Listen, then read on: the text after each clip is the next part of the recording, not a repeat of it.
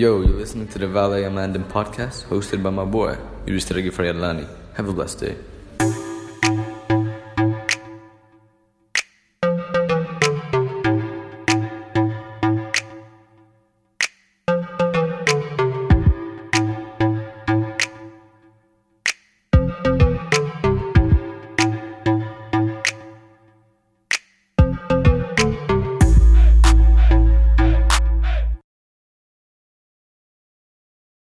Hello everyone, welcome to Fala Tamanu Podcast. Uh, I'm your host, Yudhistira Faradani, biasa dipanggil Yega.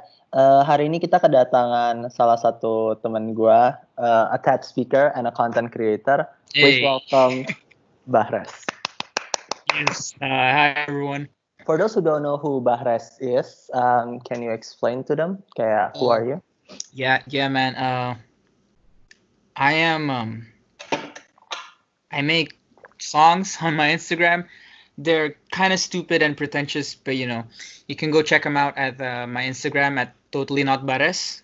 Bares is B A R E S, and also I also make um, analysis videos on mostly fictional media with like cultural theories and psychological philosophical theories stuff like that so if you like um, dissect dissecting fictional characters or fictional media uh, with that kind of approach then you might probably uh, you probably would like my content my youtube channel is called harmony and irony and yeah you know go go uh, check out my videos and subscribe Alright. Um, Yeah. M- mungkin hari ini uh, yang pengen gue bahas sama Bahres itu sebenarnya kayak uh, apa yang gue lagi notice di content creating sekarang sih bahwa there's a notion di mana yang kayak kalau ketika lo bikin konten itu kan mestinya uh, practical buat orang-orang gitu loh. Maksudnya kayak it's trying to solve a problem that they're, that right they're yeah, having gitu loh. Cuman uh, gue merasa kayak di Indo tuh jadi jarang banget pembicaranya itu tuh yang lebih yang tentang uh, uh, thinking, like beneran just deep thinking yang sebenarnya tuh not ha- doesn't have any practical atau pragmatic value gitu loh, but it is a good insights gitu loh. Dan Mm.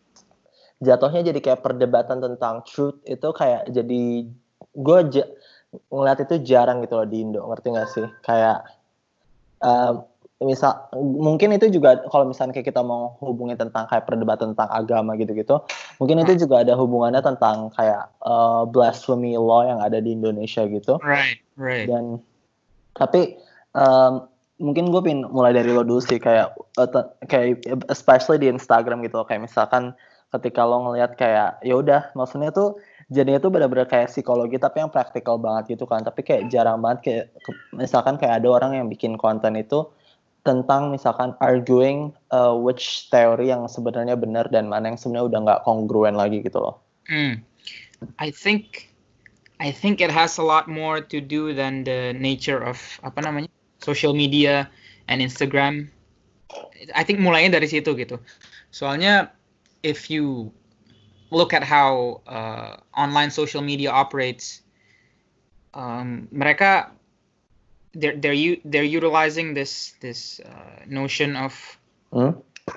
constant constant gratification and like sensory overload Hmm? you know so like uh jadi gratification kayak dopamine system lu tuh cepet banget uh, bereaksinya gitu karena like you're scrolling you have um, content content content gitu kan and then uh, you can move on from content to content really fast makanya kalau lu buka satu story if you tap you're gonna immediately go to the to the next story kan Hmm. kayak nggak ada nggak ada berhentinya gitu you can you can constantly ngelihat story orang terus-terusan over and over again without stopping right Hmm. And I think karena karena modelnya kayak gini, karena model konsumsinya kayak gini, um, the, the the the sort of content that requires a higher barrier of entry yang misalnya it's like if you if you're trying to watch a movie, you're gonna have to commit like okay, gua dua jam, gua bakal stay di sini, gua mau menyaksikan film ini kan gitu kan.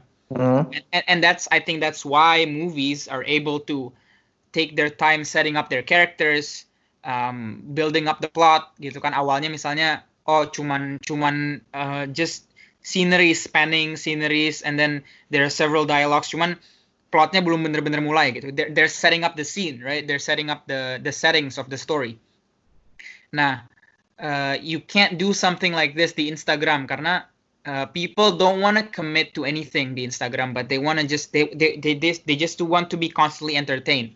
So Mhm. the type of content yang uh, lu harus awalnya harus bikin some sort of commitment dulu gitu. You actually have to try to engage with the content is overshadowed by the type of content yang uh, you get the you get the value of the content immediately at face value pas lu lihat gitu. Hmm, Yeah, I Kayak- think, I think that's it. Gitu. I mean, do you think kayak uh, maksudnya gimana ya? Kayak do you think it's possible kalau misalkan kayak uh, orang pingin kayak ngebahas ha- something hal-hal yang berat gitu loh di IG gitu loh. Jatuhnya um, kayak I don't know, like it's it's such a apa ya? It's such a shame for me gitu loh kayak uh, we're constantly being spoon fed with instant gratification gitu loh. Sedangkan Yeah, kayak. Eh, padahal menurut gue tuh kayak social media tuh kayak bisa banget dijadiin sebuah cara untuk orang tuh belajar how to think gitu loh ngerti gak sih? Right. Yeah. Yeah. I think. I think. Uh, I think you make uh, a great point. Karena I think social media is basically raping our attention span. Hmm. Gitu. Kayak that's that's what it's constantly doing. Karena kan lu lihat apa kayak ada notif, ada notif, ada notif, and then uh, as you open th- those notifications, you get you get more and more content lah ya gitu. Makanya uh, the the even the, the uh, everything is colorful gitu kan kayak semuanya warnanya beda-beda and it demands constant attention from you.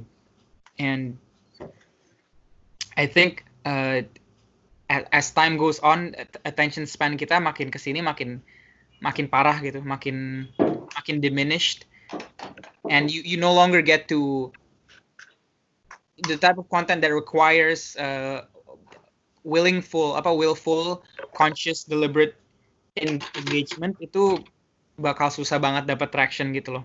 And I think there is definitely a place for kayak that kind of discussion on Instagram. It's just it's just hard to do karena overall the type of uh, platform it is it demands some constant constant constant gratification yang yang nggak boleh ada ada momen bosan sedikit pun gitu loh. It's like even two seconds. It's like they they what they I think they they designed it that way as well. Lu nonton Black Mirror nggak sih yang the Hmm? yang Yang mana nih? the um the guy the guy that lost his girlfriend when he was driving and then dia mau nelpon CEO the CEO of the company. No no. Uh, what happened? So so this guy uh he got into an, a car accident because he glanced at his phone because he he received a notification gitu. And then that that cost um that cost him to to to lose his uh, girlfriend at the time. Jadi kayak girlfriendnya mati gara-gara kecelakaan itu gitu. And because of that dia dia he made a huge fuss. Kayak dia dia, dia sampai uh, nyulik di- he, he he dia sampai nyulik beberapa employee dari company yang bikin aplikasi itu because he wants to talk to the CEO. And then dia ngomong ke CEO and dia cuma bilang kayak uh, this is what happened to me. Dia nyeritain cerita dia kehilangan si girlfriendnya itu within this this uh, this traffic accident. And then he doesn't want the CEO to do anything about it. He just wants him to know karena uh, the CEO dia tahu banget kalau the way the way he designed the app is so that people would have the constant need to look at the app all the time gitu loh. So the more the more screen time he gets, the better. And and the app is specifically designed so that it can do something like that. And I think it's it's a it's a perfect parallel to draw to um, any social media because kayak, em- em- em- kalau lu lagi desain social media itu ya- itu yang lu mau nggak sih? You want people to be glued to the app all the time. I think you're muted, man. Ah ya, nggak. gue setuju sih kayak misalkan ketika eh, ketika kita bikin sebuah app gitu kan jatuhnya karena kita pingin setiap orang tuh untuk terus-terusan berada di appnya supaya ntar bisa kita bombardir pakai ads juga Yeah, Uh, yeah, exactly. dan akhirnya kita bisa nggak monetize attentionnya gitu kan. Yes, yes. Sensory But- cat. Ah, okay. Do you think it's healthy though? Kayak maksud gue, I I get that this company is trying to uh, apa ya maksudnya untuk dapetin so, uh, as much as amount of money yang mereka uh, bisa milikin gitu loh. Cuma, but apa ya maksud gue kayak jatuhnya ntar tuh kayak ada kayak mereka bakal break it break down sendiri nggak sih kalau misalkan mereka nggak ngubah taktiknya gitu loh Yeah, I think I, I I think they don't consider it that much. Kayak mereka nggak terlalu peduli kayak mental health of the users. Kayak gitu-gitu. All they, I mean, they they have a very uh, specific domain of um, categorizing success kan ya gitu kayak misalnya for for all business most business if not all business it's it's like profit. Kan? And then uh, they can get the profit in in this in this way where they just exploit uh, the, the attention span of of the users who are using uh, their apps.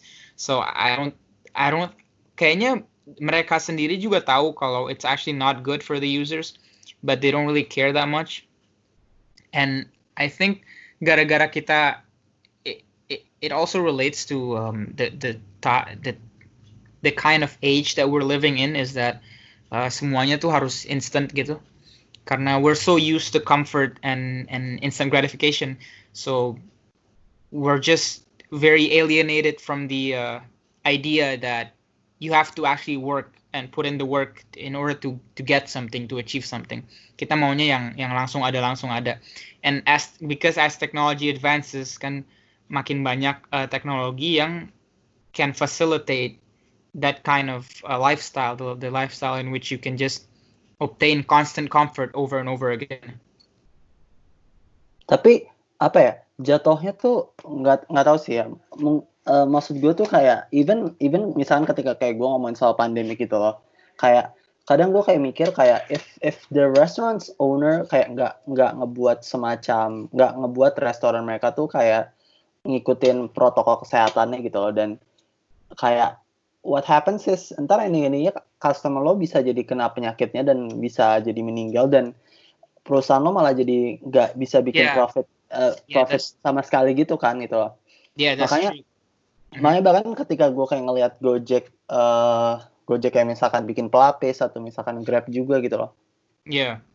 What they're basically trying to do is kayak saving the apa ya ibaratnya kayak menyediakan tempat untuk yang untuk orang-orang yang mereka anggap customer itu tuh untuk itu kayak ibaratnya kayak untuk menyelamatkan si siapanya sih kayak customer mereka gitu kesehatannya. Karena kalau enggak ya mereka nggak bakal itu. I think I think uh, it's different with the pandemic misalnya because people actually give a shit about mm. the pandemic. People actually pay attention to the pandemic and okay, the media has made it clear that right now again this is the the trending topic right now. You're supposed to care about this specific issue okay? Mm. jadi itu pasti berpengaruh juga ke all, all of the companies and they're gonna st- start thinking that oh, okay kita nggak bisa ignore ini. We actually have to uh, pay attention to this issue karena everybody else is paying attention to it. Cuman kalau something like uh, the da- the dangers of social media it's like people have been saying that for years. Cuman nobody's really serious about it gitu. And even if they are serious they're probably just doing it for themselves or their family kayak udah gua nggak mau pakai HP lagi. Because that's quite the radical action right? So mm. menurut gua for, for these social media companies they're they're they're just really safe uh, in where they are. Karena people don't really pay attention themselves to these things and what sort of what technology is actually doing to us. And mm. kayak people nggak pay attention karena efeknya tuh subtle gitu loh subtle and it in in a lot of ways it's actually helpful for us kayak mm. hidup kita jadi lebih gampang lebih nyaman segala macam and those uh, those benefits are actual benefits yang kita bisa enjoy gara-gara technology and yeah. I think that that uh, sort of uh, blinds us to to the to the to the more detrimental side effects and in mm. addition to that karena gara-gara detrimental side effects-nya itu udah diomongin dari dulu banget kan kayak lu pasti very familiar with uh, the notion yang kayak orang tua kan selalu komplain kayak oh sekarang you know these kids with their technology gitu. So it's nothing new anymore and people get used to it because they have been complaining for years but nothing catastrophic has happened. So they just think that you know oh, it's just it's just the, the usual kind of crowd complaining about the usual kind of things jatuhnya jadi cuma noise doang ya bukan ya cuma noise aja so, so we're we're really used to it gitu it's it's normalized to the point where we don't think of it as uh, something detrimental anymore another side of of like advancement in technology is that these kinds of things are actually possible to do by yourself. Okay, now we actually have the means of doing whatever it is that you want to do as as long as you have like an internet connection and a decent laptop. Kayak dulu tuh misalnya if you want to be a singer, you would probably have to uh, get lucky with the kayak recording studio apa record label gitu. Or like if you want to be well like if you want to be anything outside of the uh, outside of the traditional occupation Hmm. you're gonna have a really hard time karena you either have to get lucky or you have to know somebody on the inside. Okay, let's say game game developing. You know, you you you wouldn't be able to learn how to actually develop games, and even if you did, even if you are able to learn, you wouldn't you wouldn't really know where to um where to actually showcase your game. Tapi sekarang it's like everything everything is on the internet. Lu mau jadi penyanyi, uh, ya just make a song and then put it online. Lu mau jadi game developer, just figure out how to develop a game and then make a game and then you know post it online. Yeah. Yeah, any any kind of content you want to create, uh, you can do it by yourself. And I think uh, it, it is not easy by any means. Cuman I believe that it's never been easier. Uh, dari dulu sampai sekarang, it's never been easier to uh, do your own thing, sort of.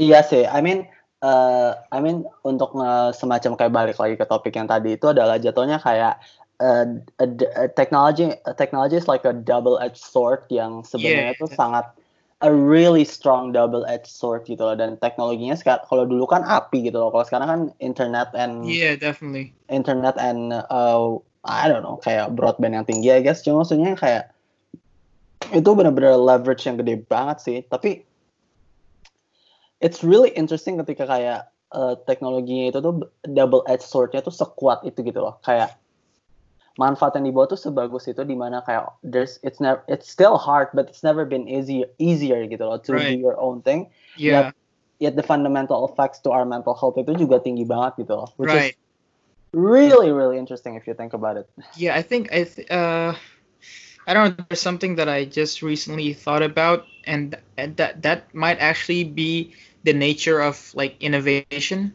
or like technological advancement. That it's always like a double-edged sword. That I think it, it just forces the the sort of the, the playing field uh, uh, to be changed in a in a quite a radical manner. Gitu kayak pas kita nemu api, it's like the life suddenly becomes so much different than it was before we discovered fire. So sort of like our our, our life is forced to start revolving around the recent technology that has just um, transformed how we live our lives gitu kan. Sekarang gara-gara ada internet, I think we're in in a way, in a lot of ways, we're forced or contextualized to revolve revolve our lives di sekitar internet and and ya eh, apa teknologi gitu. dan apa ya kayak is do you think it's a it's sort of dangerous I think that there's always kayak kayak gitu loh kayak kayak I think you made a really good uh, comparison with the with the discovery of fire gitu. Of course fire is dangerous kan kayak fire fire bisa bunuh orang kan. Hmm? And and I think I think proper innovation bakal selalu kayak gitu deh. It it it's always gonna be radical enough uh, to the point where there's a lot of benefits to it, but there are also a lot of dangers. Kayak ya kayak technology, you know, but the benefits is like you you practically have a, a the entire knowledge of the world on your fingertips kan with the internet. 'Cause You have you have uh, a lot of libraries, you have uh, um, Wikipedia, Hmm? everything you know you can you can whatever it is you want to learn you can learn through the internet cuman cuman also it it it, it sort of neutered our attention span and th- there are a lot of things that are nasty about the internet kayak misalnya porn you know Hmm? kayak porn kan uh, the how how they make porn the the system sort of the fundamental reasoning behind um, online porn on the internet is that uh, they're exploiting your reward system kan your Hmm. your dopamine system your reward system Yeah. tadinya in order to get uh, that kind of sexual pleasure you you will have to um, actually be competent enough and attractive enough so that there would be a female, you know, female uh, like a girl that, that is willing like that is that that considers you to be worthy enough uh, in order for you to have sex with her gitu kan. Ibaratnya Sekarang, kayak value-nya tuh tinggi banget gitu kan untuk to get that specific amount of pleasure you have to yeah, put and then, that amount of effort gitu kan. The reward is well deserved gitu because you already put in the effort, you already tried hard and now you're you're reaping what you saw. But then with the advent of porn, it's like uh, any type of girl you want, gimana, it's easily at your fingertips and then you can enjoy that kind of pleasure. And that's very mis- misleading because our body is primitive enough that we uh, we still think that oh we have achieved the goal gitu. And then what yeah what dopamine does kayak dopamine itu it doesn't really regulate um, kita ngerasa enak atau enggaknya cuman it it regulates our desires gitu. So we want to chase that high again next time karena kayak uh, last time we followed the desire and we got what we wanted and and let's keep doing that gitu. Karena karena jadinya so it becomes like a repeated behavior yang uh, dictated by our own biological system and that's what the porn industry is exploiting. And I think uh, that has uh, jadi jauh jauh lebih gampang gara-gara ada internet gitu loh dan like yang tadinya maybe years of hard work sekarang sekarang just a few taps and then you get you can get you know any girl you want basically ini balik lagi yang kayak ke argumennya Peterson kan, yang kayak natural selection sama sexual selection itu dua hal yang berbeda kan. Kayak natural selection itu kan bisa jadi random, cuma uh, ya bisa jadi random. Cuman untuk sexual selection itu kayak uh, kalau dulu itu kan ceweknya yang malah milih uh, cowok uh, what kind of what kind of hierarchy yang mesti diraih gitu kan, kayak competence hierarchy-nya gitu loh. Right. Dan balik lagi yang kayak waktu itu lo sempat omongin gitu kayak uh, when a girl said that when a girl said that they're not attracted to you it means uh, of course it, it of course it's devastating. It means that your genes are not worth transferring to the next generation. Yeah it's like you know what? I can tolerate you here but i don't think you know i don't think your genes should be um, encouraged should be encouraged further within humanity I mean gimana ya maksud gue uh, I, I I really understand ketika lo maksudnya yang kayak ngomong ya dulu tuh harus effortnya tuh benar ngeluarin segitunya kayak kayak nggak tahu tapi nggak tahu kenapa ya kayak bahkan untuk bikin keluarga aja tuh untuk sekarang itu lo tidak it's not really in the culture gitu lo ngerti gak sih kayak I, I think di luar sih mungkin kalau di Indo masih kali ya cuma maksudnya kalau di luar tuh iya, jadinya yeah. kalau di luar oke okay. ya kalau di Indo mungkin ya I would say Kodino masih sih dan cuman it's cuman kayaknya bakal apa ya ngerti gak sih by the time kayak bisa jadi tuh by the time kayak kita mestinya udah punya keluarga gitu kayak bisa jadi tuh those kind of apa ya narratives itu udah nggak bermain bahkan di Indo gitu loh ngerti you, you get what I'm trying to say gak sih kayak, oh yeah, yeah. mungkin saat kita masih umur 20 21 22 gitu kayak mungkin iya cuma kayak by the time kayak misalnya kita 27 atau 25 bisa jadi tuh kayak those narratives udah hilang ngerti gak sih? Iya, yeah, but I don't I don't think that's happening though. Kayaknya di Indo masih ini banget. Kayak I I talk to ya gue nggak tahu di di UI ya. Cuman I talk to a lot of my uh, colleagues in Binus dan uh, for the girls mostly they they all wanna have a family man. Kayak cewek-ceweknya gue tanya sering banget excuse mereka kayak aduh gue mager banget ngerti tugas gue mau nikah aja you know and and that that I know that that's a joke gitu cuman uh, what um, even in non joking context when I, whenever I talk to them uh, they do really plan to kayak uh, punya anak and some of them actually read uh, parenting books because they wanna create a family and they wanna do it seriously and I think I think the narrative will is going to stay for for a while before um, before we we sort of deviate from it as as like a collective? Jadi kayak menurut lo collective sense makingnya orang Indo sama collective sense makingnya si orang US misalkan kayak masih beda gitu, ya nggak sih? I think I think kiblatnya sama sih, definitely kiblatnya sama kayak uh, uh, Western countries uh, kita kiblat media kita sekarang tuh ke western countries gitu. I think that's undeniable. Kayak when you when you kalau lu ngomong ke temen lu eh nonton film lu eh, nonton film yuk, mereka pasti langsung mikir oh oke okay, film Hollywood kan gitu kan. It's hmm. like unconsciously even they don't even think about it. Cuman when you think of a movie, when you say movie, yang keluar tuh bukan kayak film netral bisa jadi film Asia, film uh, film barat, film Indonesia. Cuman film ya oh Hollywood stuff gitu kan. Uh, and then that that's why people uh, find it to be the exception and then they say kayak oh kita nonton film Indonesia kan gitu kan so yang ada tuh film sama film Indonesia not film Barat or film Indonesia you know what I mean oh ya, ya. jatuhnya jadi kayak so semacam it's obvious yeah so it's obvious that the norm the norm is um, Western media Western media itu kayak leading I I believe uh, leading kiblat media kita and media itu kan uh, what informs culture kan so yeah. I believe culture kita juga uh, berkiblat ke barat gitu. Tapi, Overall trajectory-nya ke barat. Cuman memang di barat pasti lebih barat dari di sini dong. So oh, di barat pasti yeah, they're more western oriented than we are here. So I think we are heading in that direction as well. It's just that we're not there yet.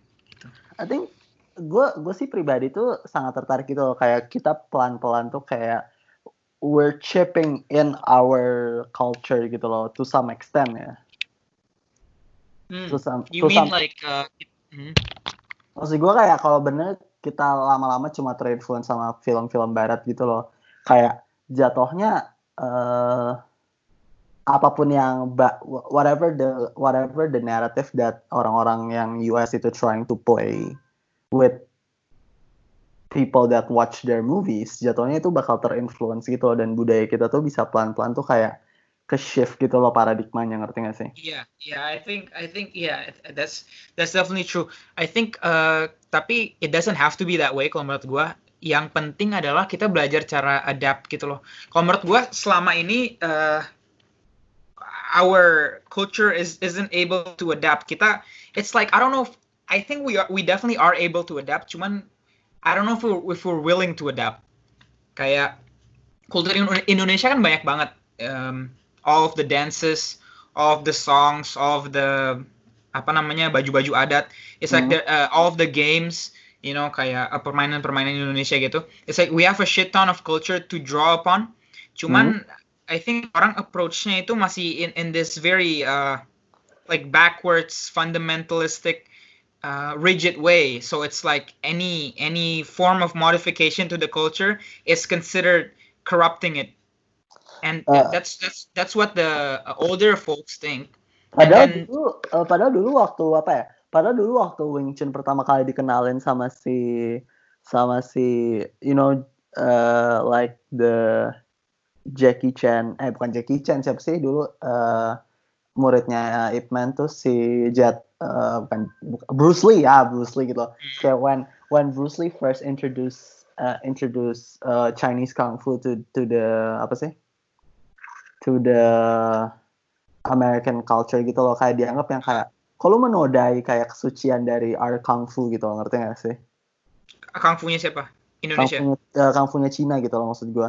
Kayak kalau kayak kalau biarin kayak this westerners learn our learn our techniques gitu loh. Oh, oke. Okay. Iya, yeah, iya. Yeah. I, I yeah, I think that's uh, kayak jadi older people-nya think of it as like impurity kalau uh, apa budaya-budaya Indonesia itu di diadaptasiin disesuaikan sama zamannya cuman uh, and then what that does is that orang-orang mudanya they even have uh, they even have they have even less culture to draw upon gitu. Jadi uh, sumber mereka resource mereka buat ngambil kultur itu jadi tambah sedikit karena banyak banget kultur-kulturnya yang nggak accessible buat mereka karena when they try to adapt it and they they try to fit into their own personal narratives contextualize within their own uh, time of being alive gitu zamannya mereka sendiri. Langsung dituduh uh, oh itu menodai kayak blasphemy segala macam. Mm. and what that does is they they have uh, nothing left than to look at kultur kultur kultur barat yang selalu in their face gitu.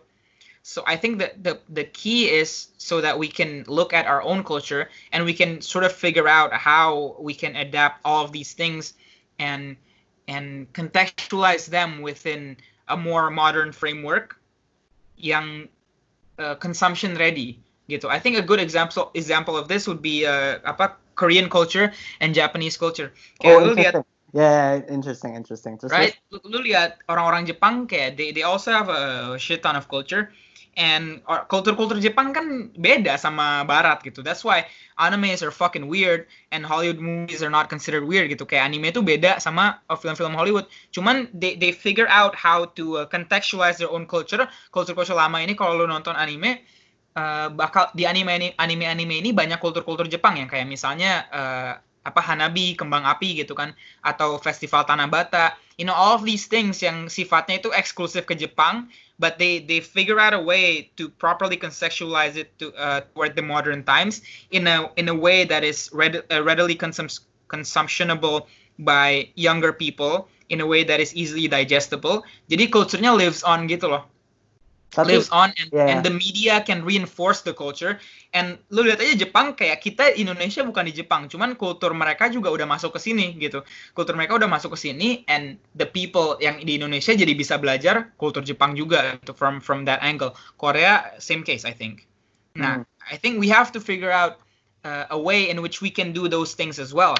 And I think kita low key sedikit sedikit udah kind of kind of heading uh, to the right direction kayak kemarin ada apa tuh film Yang uh, the rate bukan sih?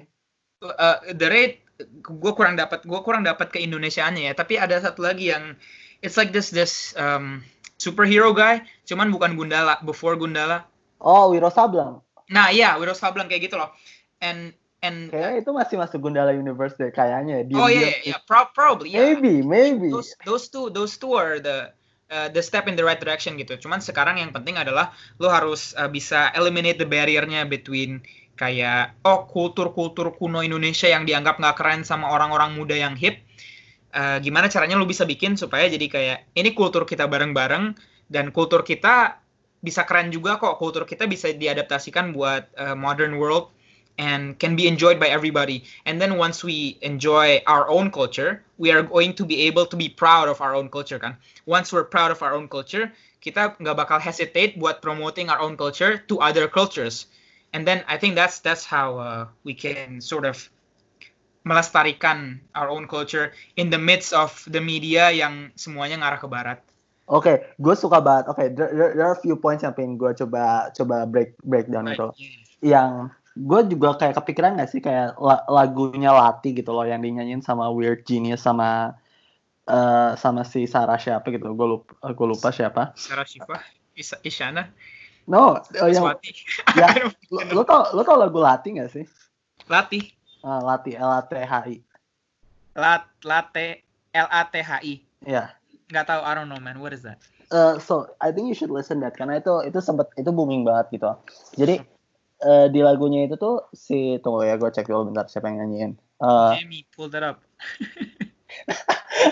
jadi si Weird Genius sama Sarah Fajira gitu loh. Jadi what's really interesting is that itu kan sampai sampai 60 60 eh oh 67 76 million views gitu loh dalam waktu Ah. tiga bulan gitu loh. Dan gue suka banget karena di lagu itu tuh ada bahasa Jawanya gitu loh. Oh, kayaknya gue nonton video klipnya deh. Yang Ya, yang lawan corona itu bukan sih? no. Beda lagi. ini ini ngomong tentang kayak eh, mestinya tuh lu kalau kalau eh, kalau nggak salah tuh kayak lu mestinya jaga omongan lu gitu sebagai cowok gitu loh kayak eh, hati-hati karma bos gitu loh kayak ketika lo eh, ngedeketin cewek lah ya, ibaratnya gitu Oh, oke oke. Hmm. Iya, iya.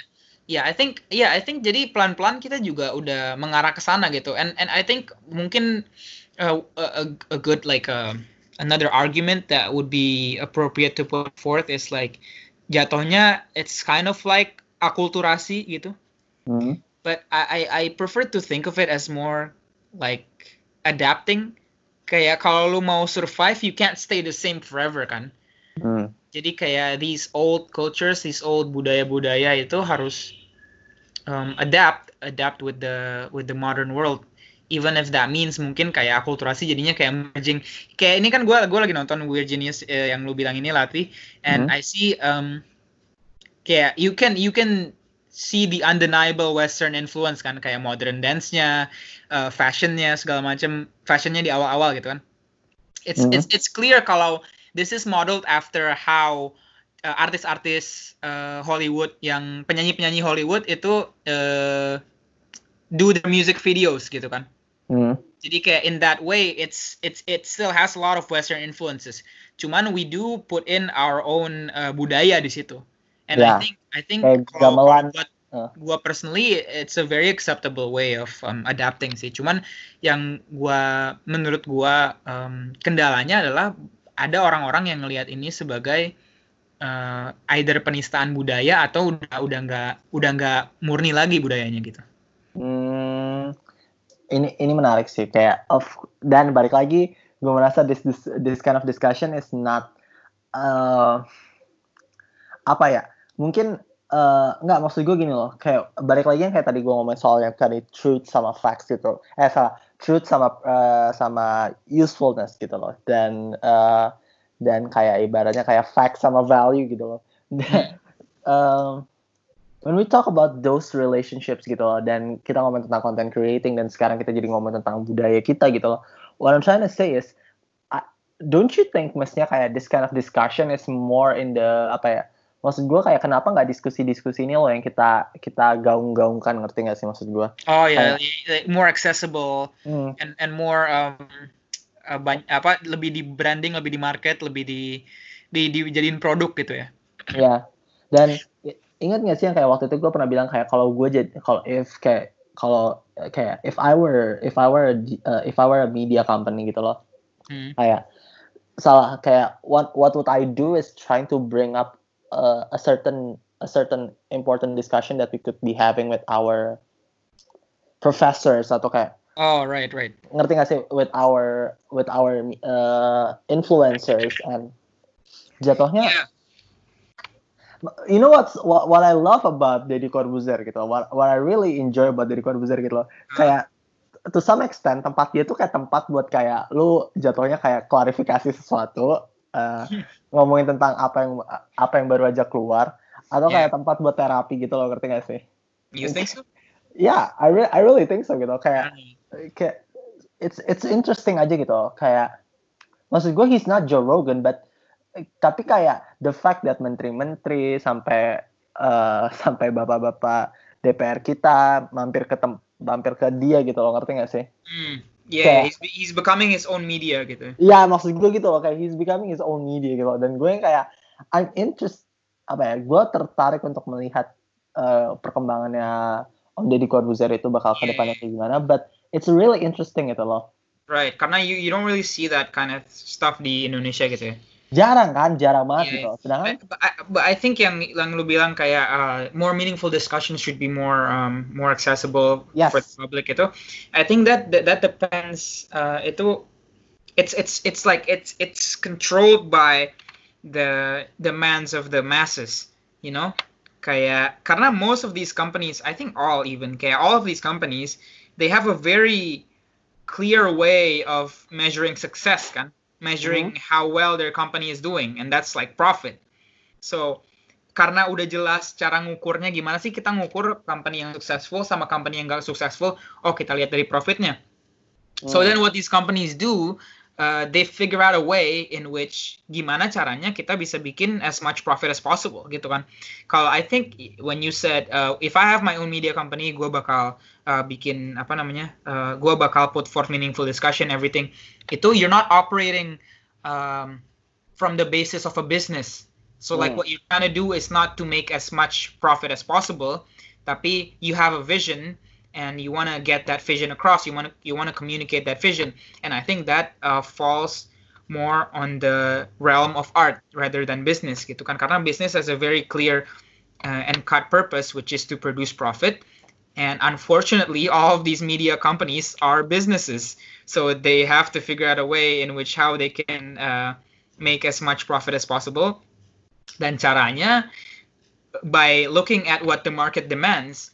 And what the market demands unfortunately is not any of these meaningful discussions but more like you know prank videos right? Uh, TikTok kayak gitu Eh, eh, dia selingkuh. Uh.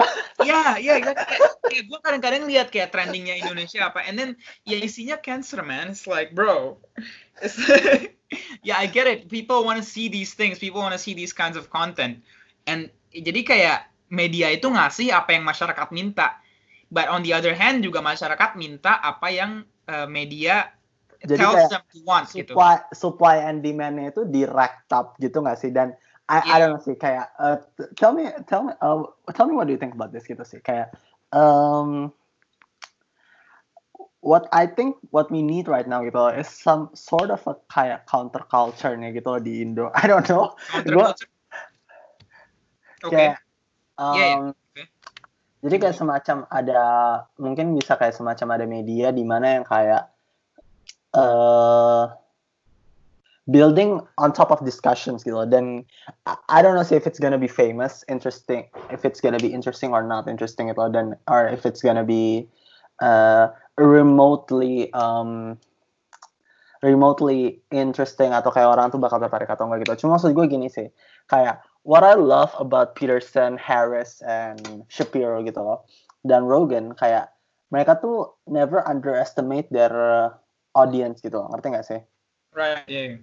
Kayak despite the fact that audience audience even Eric Weinstein gitu loh yang kayak ngebahasnya tuh berat banget gitu loh, kayak damn, kayak gue gue bahkan uh, even I think even for me gitu loh kayak it's really hard to keep up gitu loh. Bahkan untuk gue yang kayak suka banget baca gitu loh, dan selalu ngedengerin podcast yang kayak gini gitu. loh. Even for me it's really hard to keep up. Dan but they still do it uh, do it anyway gitu loh. Mungkin I what I don't like about the media yang ada di Indo gitu adalah kayak mereka tahu kayak misalkan eh orang-orangnya tuh cuma bisa this much of intelligence gitu loh. Yeah. They, they, they, underestimate their their audience. Iya gitu, cuma akhirnya di dumb it down gitu loh. Akhirnya ketika kemarin tuh, oke, this is, uh, oke, uh, ini ini interesting sih. And I wanna know what what do you think about uh, romance di di drama di drama Indo kita? Well, well technically Sinetron sine- gitu. sinetron, but uh, uh, cuma gue suka aja ngomong drama Indo, jadi kayak lebih kesannya lebih profesional Iya, gitu. lebih lebih selevel sama drama yang lain ya. ya gitu loh jadi wah eh, jadi kemarin gue diskusi sama temen gue gue bilang kayak gini you know what I really don't like tentang drama Indonesia gitu atau sinetron Indo gitu kayak love is a main plot in sinetron Indo gitu loh. Kayak eh, kayak eh, the main plotnya itu adalah tentang percintaan gitu loh ngerti nggak oke. sih sedangkan kayak yang gue suka di drama-drama Korea gitu loh kayak romance itu is to push a plot gitu romance is to push something gitu loh ngerti nggak sih? Jadi kayak Hmm. Romance itu tuh adalah subplot gitu loh. We enjoyed romance. God damn we enjoyed. Kayak kita sedih ketika ada yang meninggal lalali of course kita sedih banget gitu but Hmm. it's not the re it's not the reason why we want to watch the apa ya why we want to watch the the drama itself gitu loh. Ngerti nggak sih? Kayak jatuhnya film romcom kayak kalau kita nonton sinetron Indo tuh jatuhnya bener-bener kayak romcom romcom banget gitu loh. Kayak there's no depth gitu loh kayak Hmm. why should I care about Oke, it's itu lucu sih kayak misalkan si cowok atau ceweknya tuh yang kayak kenalan gitu terus yang kayak hai, halo gitu yang kayak so so so so kayak PDKT pertama kali I- it's cute, I gotta admit gitu. But I wonder kayak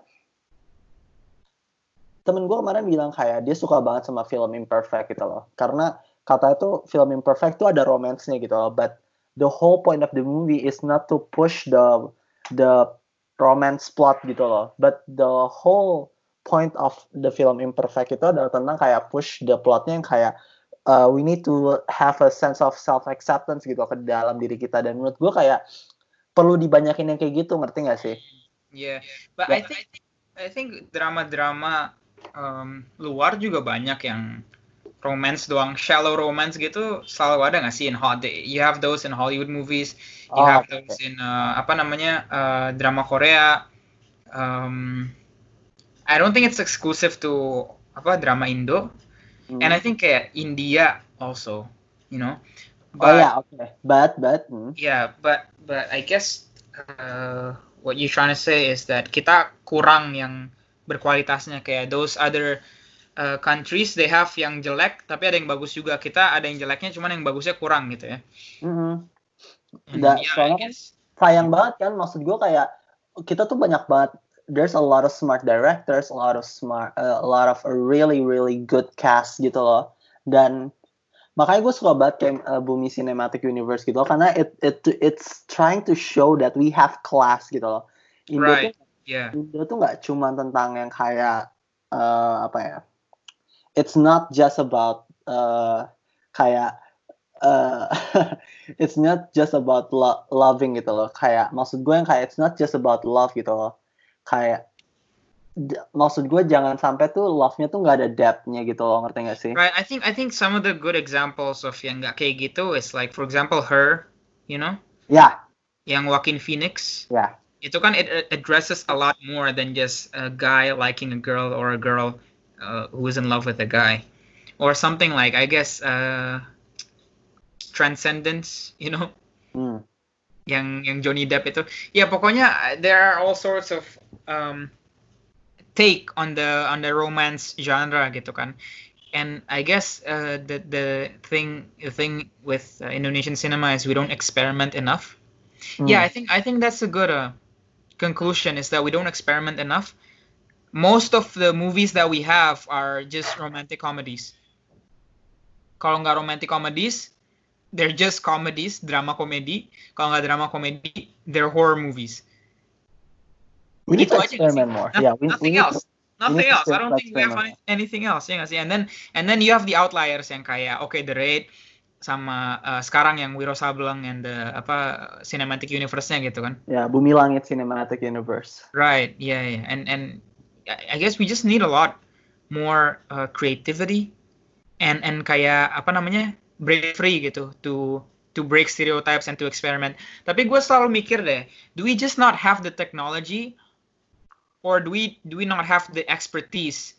Kayak lu ngelihat film barat banyak banget yang uh, special effects gitu kan kayak they don't shy away from fantasy movies and shit like that because they have the means to uh, create uh, a visually appealing representation of those things. Cuman kalau di Indonesia, I think kita ragu-ragu banget kalau mau bikin film yang rely on special effects gitu loh. And I I, I don't know whether that's because kita nggak ada duitnya, nggak ada teknologinya, atau kita nggak ada kemampuan orang-orangnya belum bisa sampai kayak gitu gitu loh. Maybe it's all of them.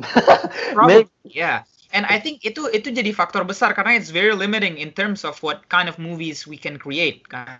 In terms of uh, what what sort of media we can uh, try to uh, manifest in the big screen.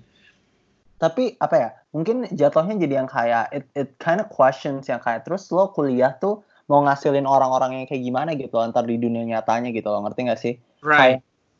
Eh, kayak let's let's take a look yang kayak misalkan expertise on uh, on kayak making special effects gitu loh. berarti kan at least mestinya tuh kayak ada semacam course atau kayak atau kayak ada kuliah yang ngajarin itu gitu loh. maksud gua oh, eh, maksud gua kayak oke itu oke itu kekurangan kita gitu so let's do something about it gitu loh ngerti gak sih Right. So so you're talking about education kan jadinya ya. Heeh.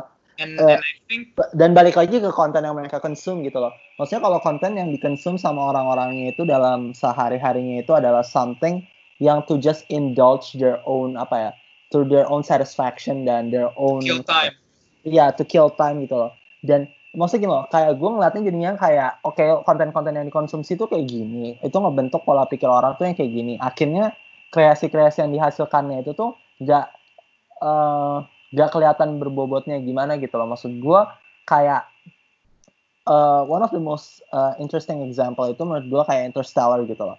Kayak Right. Interstellar itu kan kayak ngebahas tentang space and time gitu loh Mhm. most but most people don't know yang kayak profesor fisika yang kemarin ada di TEDx-nya lo itu gitu loh ngerti gak sih?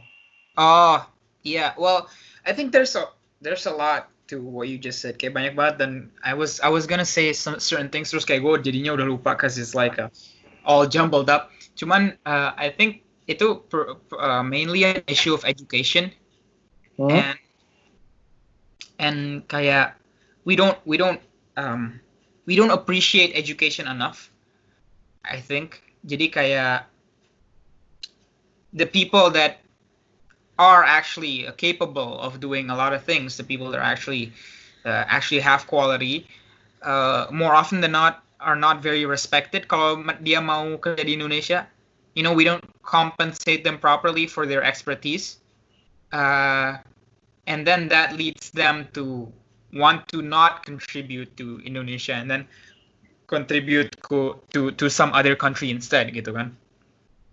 And then another one is that uh, our education system itu I don't think it's set up properly in order to ensure uh, optimal education. Karena you know the professors di Indonesia they are lecturers they are teachers instead of researchers. Jadi kalau misalnya di luar uh, di barat ya what you do is if you're a professor if you're a university professor you get paid to do research. Kayak lu dibayar biar lu riset. So so you're actually an academic eh, you're actually a a a functional academic yang kerjaan lu riset and then you get paid for your researches. Ini kalau lu S3 profesor gitu ya. You get paid for your researches and then you teach as a part-time job jadi kerjaan ngajar lu itu sampingan gitu but predominantly you're a you're a researcher and that's that's what you do. Jadinya profesor-profesor ini lebih fokus in doing what they're actually supposed to do which is creating research as opposed to just teaching. Soalnya kan guru dianggap kayak oh cuman guru gitu. So in, in di, di barat itu there's a I think there's a quite a significant divide between teachers and like university professors. Tapi kalau di Indonesia they're like the same thing kayak guru SMA, oke okay, guru kuliah ya udah guru kuliah is just a guru yang ngajarnya anak-anak kuliah. And uh, uh, kuliah di uh, profesor di Indonesia they don't get paid to do research, they get paid to teach and th their research is on the side. And I think that that creates a culture where uh, orang-orangnya jadinya nggak oriented toward academia but more oriented toward graduating gitu. Oh my god, you just oh my god, there's so many yeah, there's so many uh, things you just said yang itu banyak banget yang harus di uncover. Mungkin harus satu-satu yeah, sih. yang Yeah, it's always the issue gitu. Okay, you wanna you wanna uh, be specific, but then when you make a broad statement about something and then uh, you, you know you you did it several times as well before this, and I was having a hard time and then kayak keep up gitu kan jatuhnya yeah, sayang gara-gara you feel like there's a lot of potential discussions that are put aside karena uh, it's gonna be too much of a tangent gitu. Iya yeah, oke. Okay. uh, mungkin dari satu-satu dulu sih. Uh, yang soal tadi yang kayak the way that we treat our professors gitu. I really agree with you. Karena kayak oh my god. Kayak it's kind of sad the fact that maksud gue gini loh gue ada fun fact gue tuh ada satu dosen di psikologi tuh yang kayak dan kayaknya anak psiko tuh tahu yang mana um, ketika dia tuh kayak misal gue tanya saya nggak bisa ngajar minggu depan saya ada konferensi di Wina gue kayak what the fuck gitu. when gitu ngerti gak sih kayak maksud gue it's really cool gitu loh untuk lo bisa konferensi di Wina gitu gitu ngerti gak sih dan well, my question is tapi kok gak banyak orang yang tahu lo siapa gitu loh. You know what I mean? Oh. Kayak I, I think I think what, lu ya yeah, yeah, I think lu lebih ngomongin in terms of kayaknya um, culture culture surroundings intellectuals deh.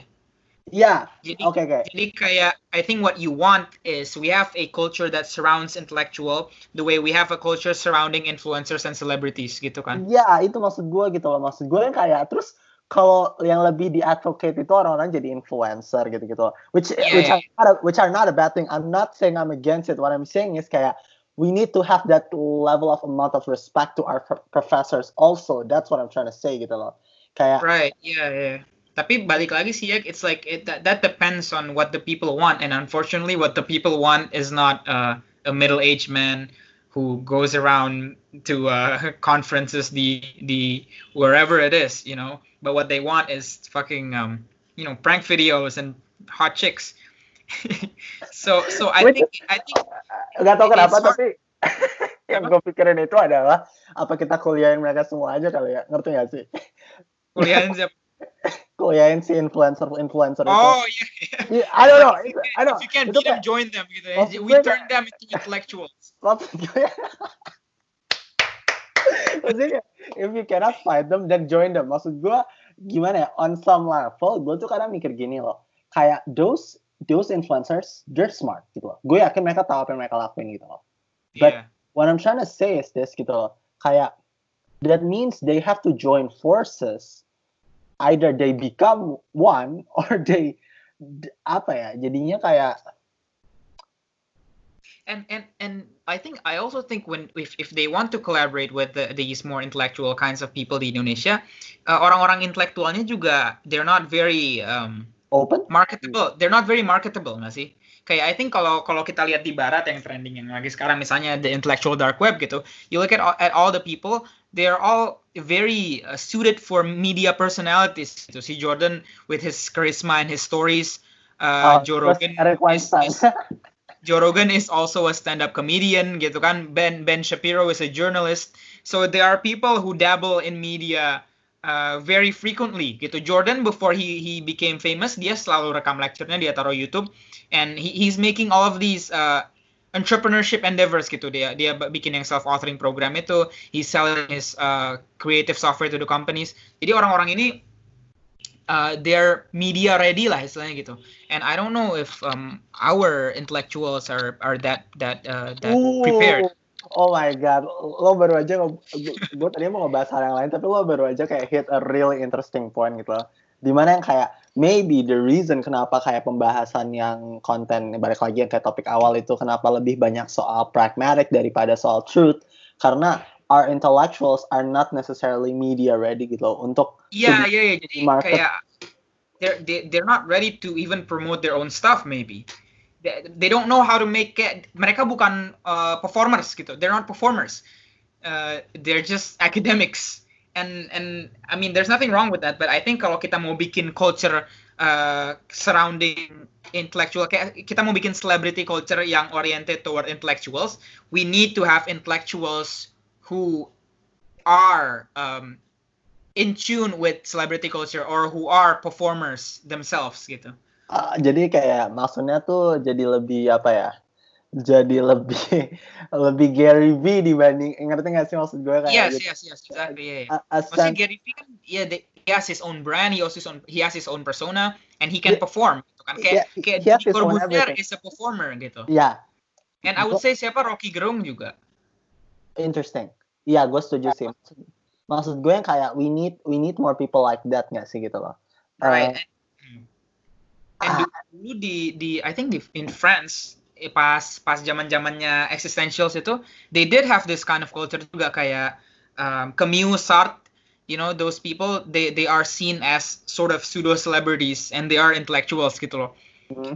So so it's interesting to think that back in the day there was already a culture like this yang kayak celebrity culture uh, oriented toward the intellectuals. And i guess we we're seeing like a resurgence of of this kind of thing. The the uh, north america america and canada with the uh, intellectual dark web and, and the current political climate i guess. Ooh, interesting sih dan apa ya kayak oh my god this is really interesting. I mean if we if let's say we want to start making our intellectuals become more marketable gitu. That means they have to apa ya maksud gue tuh to some extent tuh they have to set aside their own ego gitu loh kayak kadang gue merasa kayak ngeliat dosen-dosen gitu loh, di Indo kadang tuh ego mereka tuh masih tinggi banget gitu loh ngerti gak sih maksud gue? What do you mean? What do you mean by that? Uh, kayak they're not necessarily approachable seperti Peterson gitu loh atau right. atau Eric Weinstein atau kayak misalkan Sam Harris atau misalkan kayak Adam Grant lah gitu loh kayak salah satu penulis uh, dia penulisnya originals kan gitu loh sama give and take gitu loh. Atau kayak uh, atau kayak Dan Ariely gitu loh atau kayak Malcolm Gladwell gitu loh. Maksud gue hmm. uh,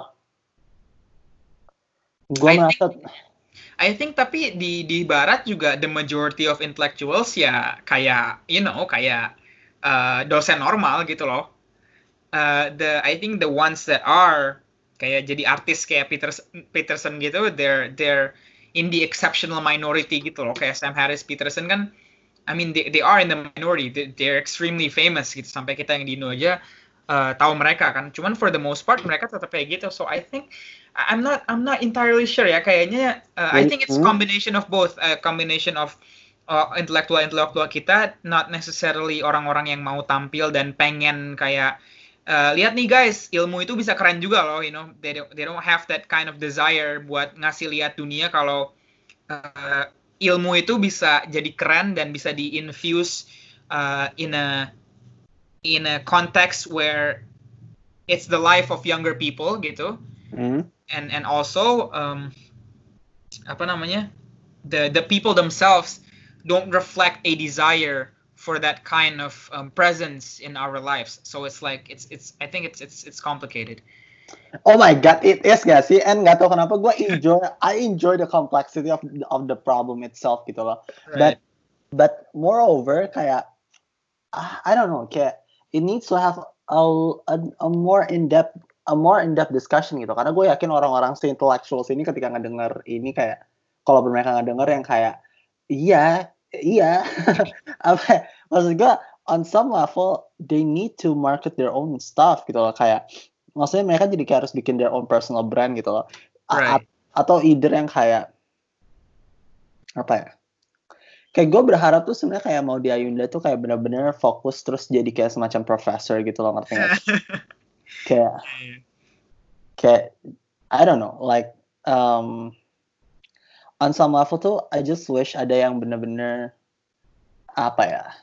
I know yeah, kayak cuman we, we don't know if uh, if there's a market for it even you know kalau di Indonesia. Do you think kayak maksud soalnya gue merasa kayak nggak tahu kenapa tapi gue me- merasa uh, marketnya tuh bentar la- bakal dilahirin. If if that's so nggak tahu itu terdengar salah atau nggak tapi maksud gue yang kayak I feel like kayak ntar generasi itu akan datang gitu loh Maybe, yeah, maybe, uh, probably. Kalau menurut gue sekarang ada marketnya, but I'm not sure if the market is big enough gitu.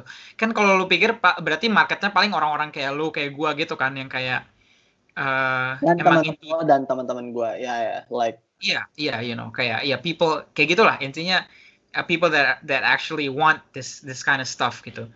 And I don't, I I think we're in the minority nggak sih?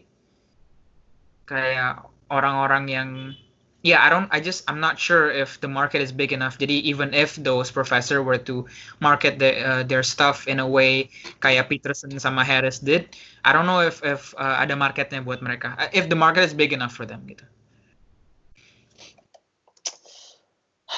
Ah, hmm, Ma- mungkin eh I don't know sih kayak gue seneng aja gitu ketika kayak misalkan Gary Gary datang ke Indo gitu kayak kayak semua orang langsung kayak dia pernah dia dia dia pernah datang ke Indo dia pernah datang ke Indo Hmm. cuma tiketnya nggak dijual secara terbuka karena gue yakin itu udah pasti sold out karena Right. da- cuma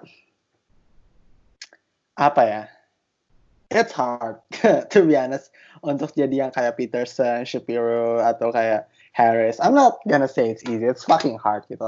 Kayak iya jadi, jadi Gary aja susah banget kan setengah mati gitu loh, apalagi jadi nggak tahu kenapa tapi lu have you ever lu pernah nggak nemu orang Indo yang terkenal tapi karena ngebela something yang baik?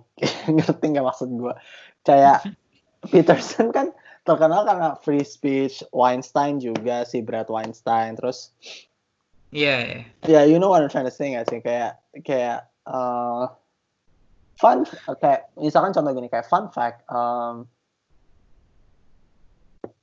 ayahnya Najwa Shihab itu dia bahkan S4 gitu loh. Jadi kalau lo belajar uh, katanya itu lo ya ini kayak jadi kalau di uh, kalau di Al Azhar atau di gue lupa di universitas mana gitu kayak there's a higher level of understanding religion gitu loh.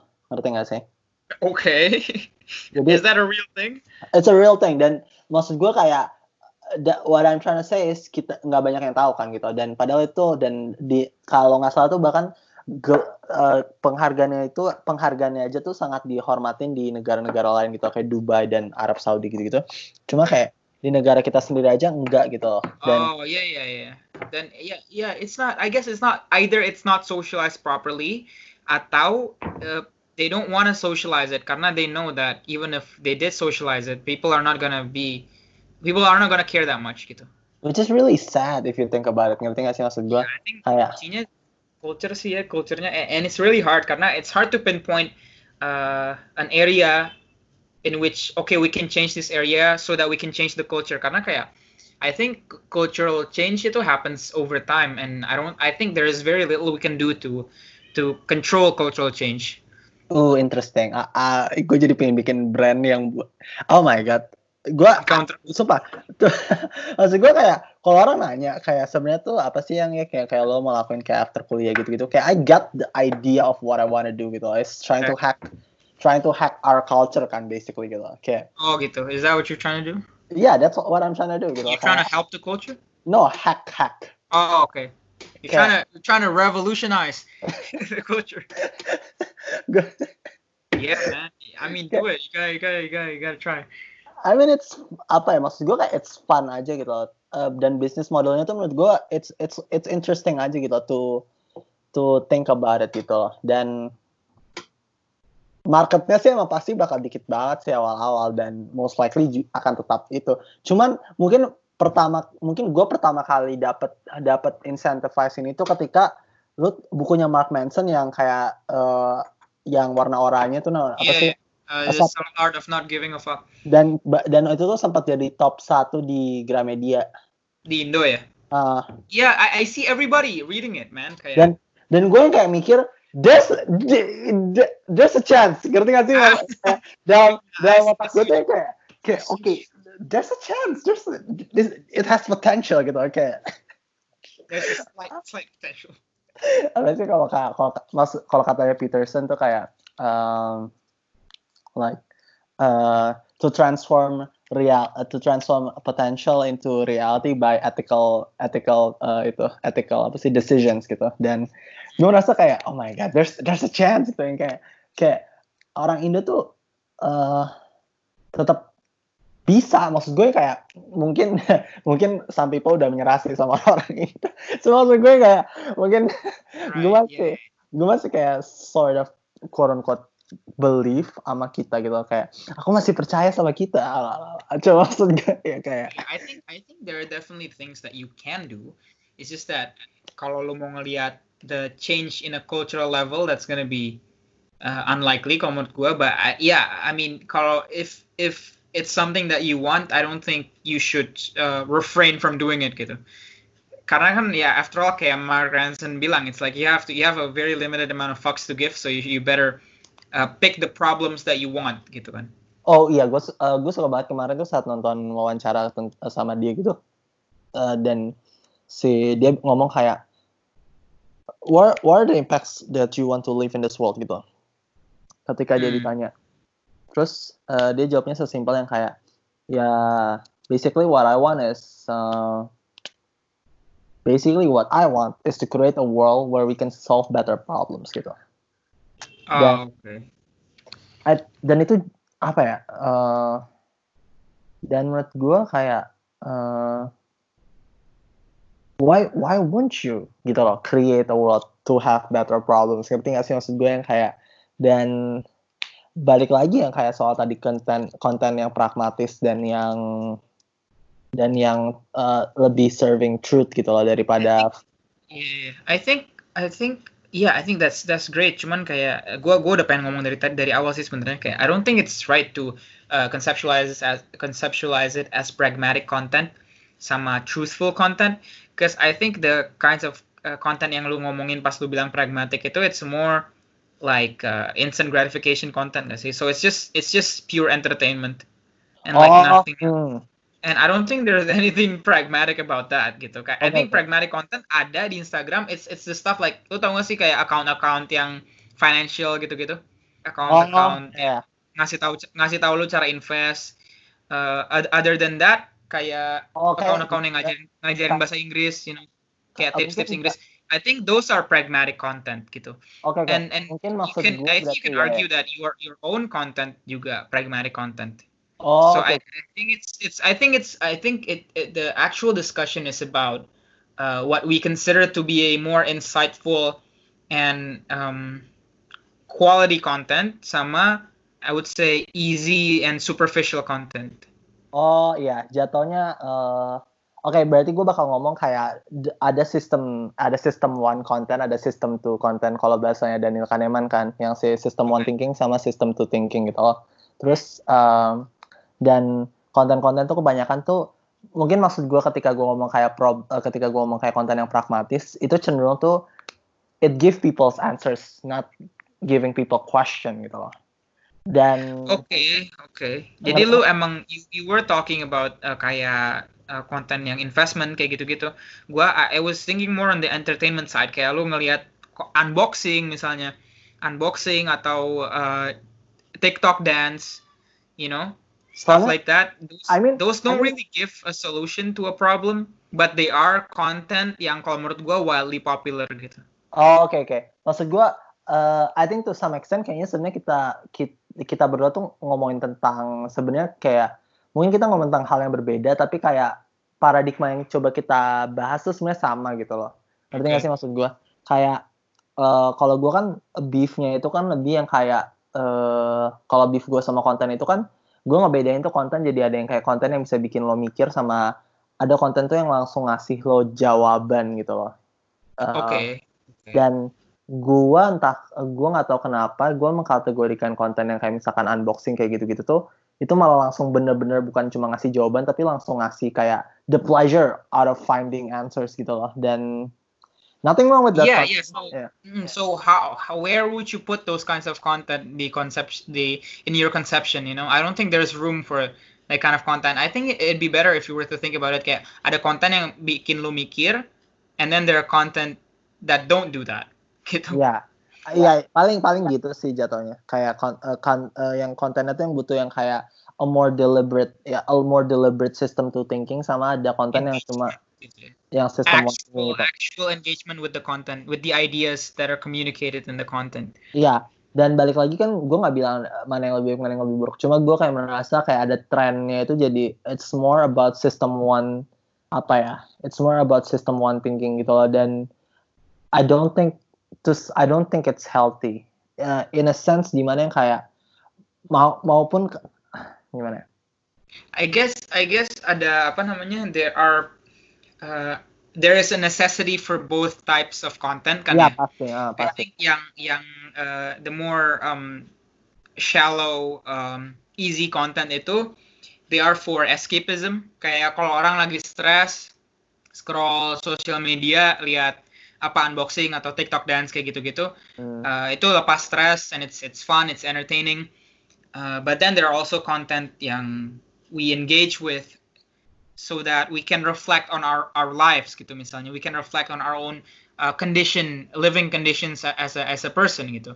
And I think okay uh, I think everybody definitely consumes both in their lives gitu kan. Hmm. then what uh, what what is probably the problem uh, right now di di masyarakat kita mungkin there's a, a, a disproportionate amount of uh, content yang uh, superficial gitu yang yang yang easy lah yang cuman escape pure escapism doang pure entertainment and there's not enough content yang bikin kita mikir gitu Hmm. and I think that's because oh, uh, kita sebagai masyarakat we value the content yang ngasih kita um, pleasure, pure pleasure, instant gratification. We value those more than we value the content that we actually have to grapple with.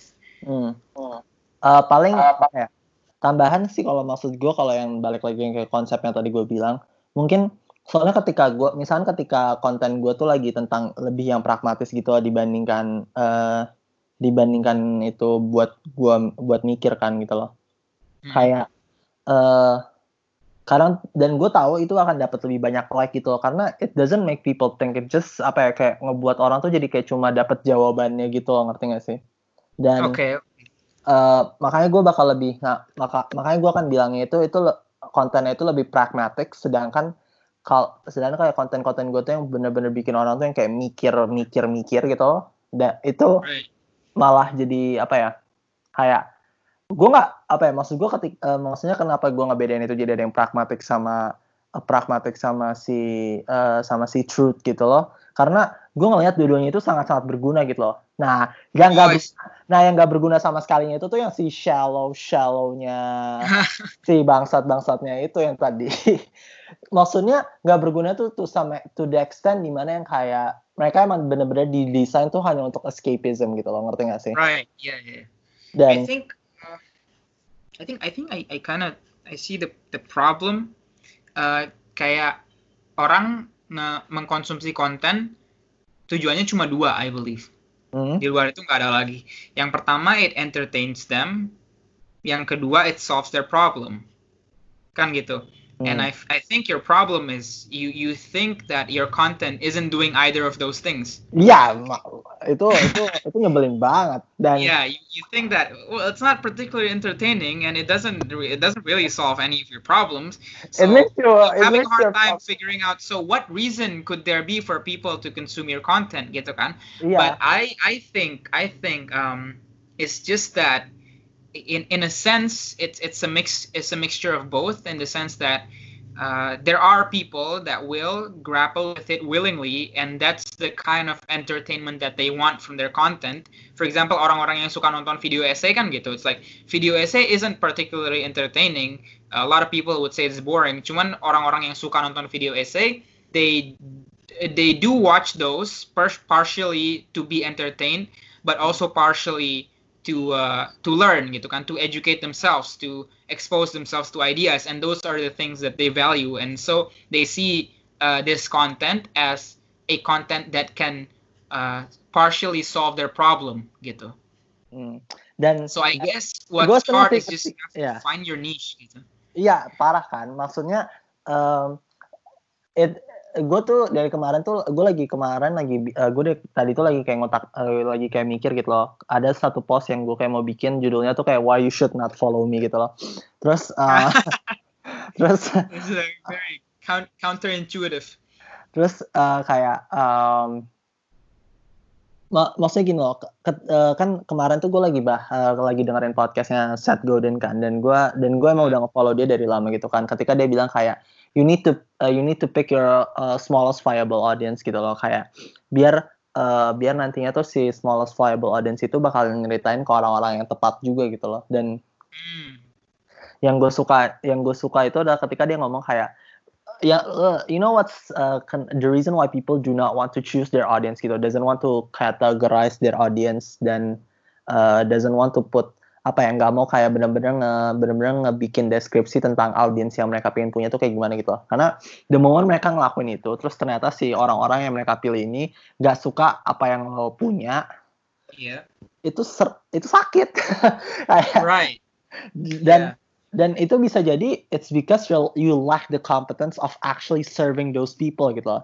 Dan yeah yeah, yeah, yeah Dan gua dan buat gue itu sakit banget. Gue kayak kemarin tuh kayak sadar gitu yang kayak damn I suck gitu kayak like gua- not good enough for your uh for your um uh, chosen niche ya my chosen niche god damn it gitu ngerti gak sih? Maksud gue kayak Yeah.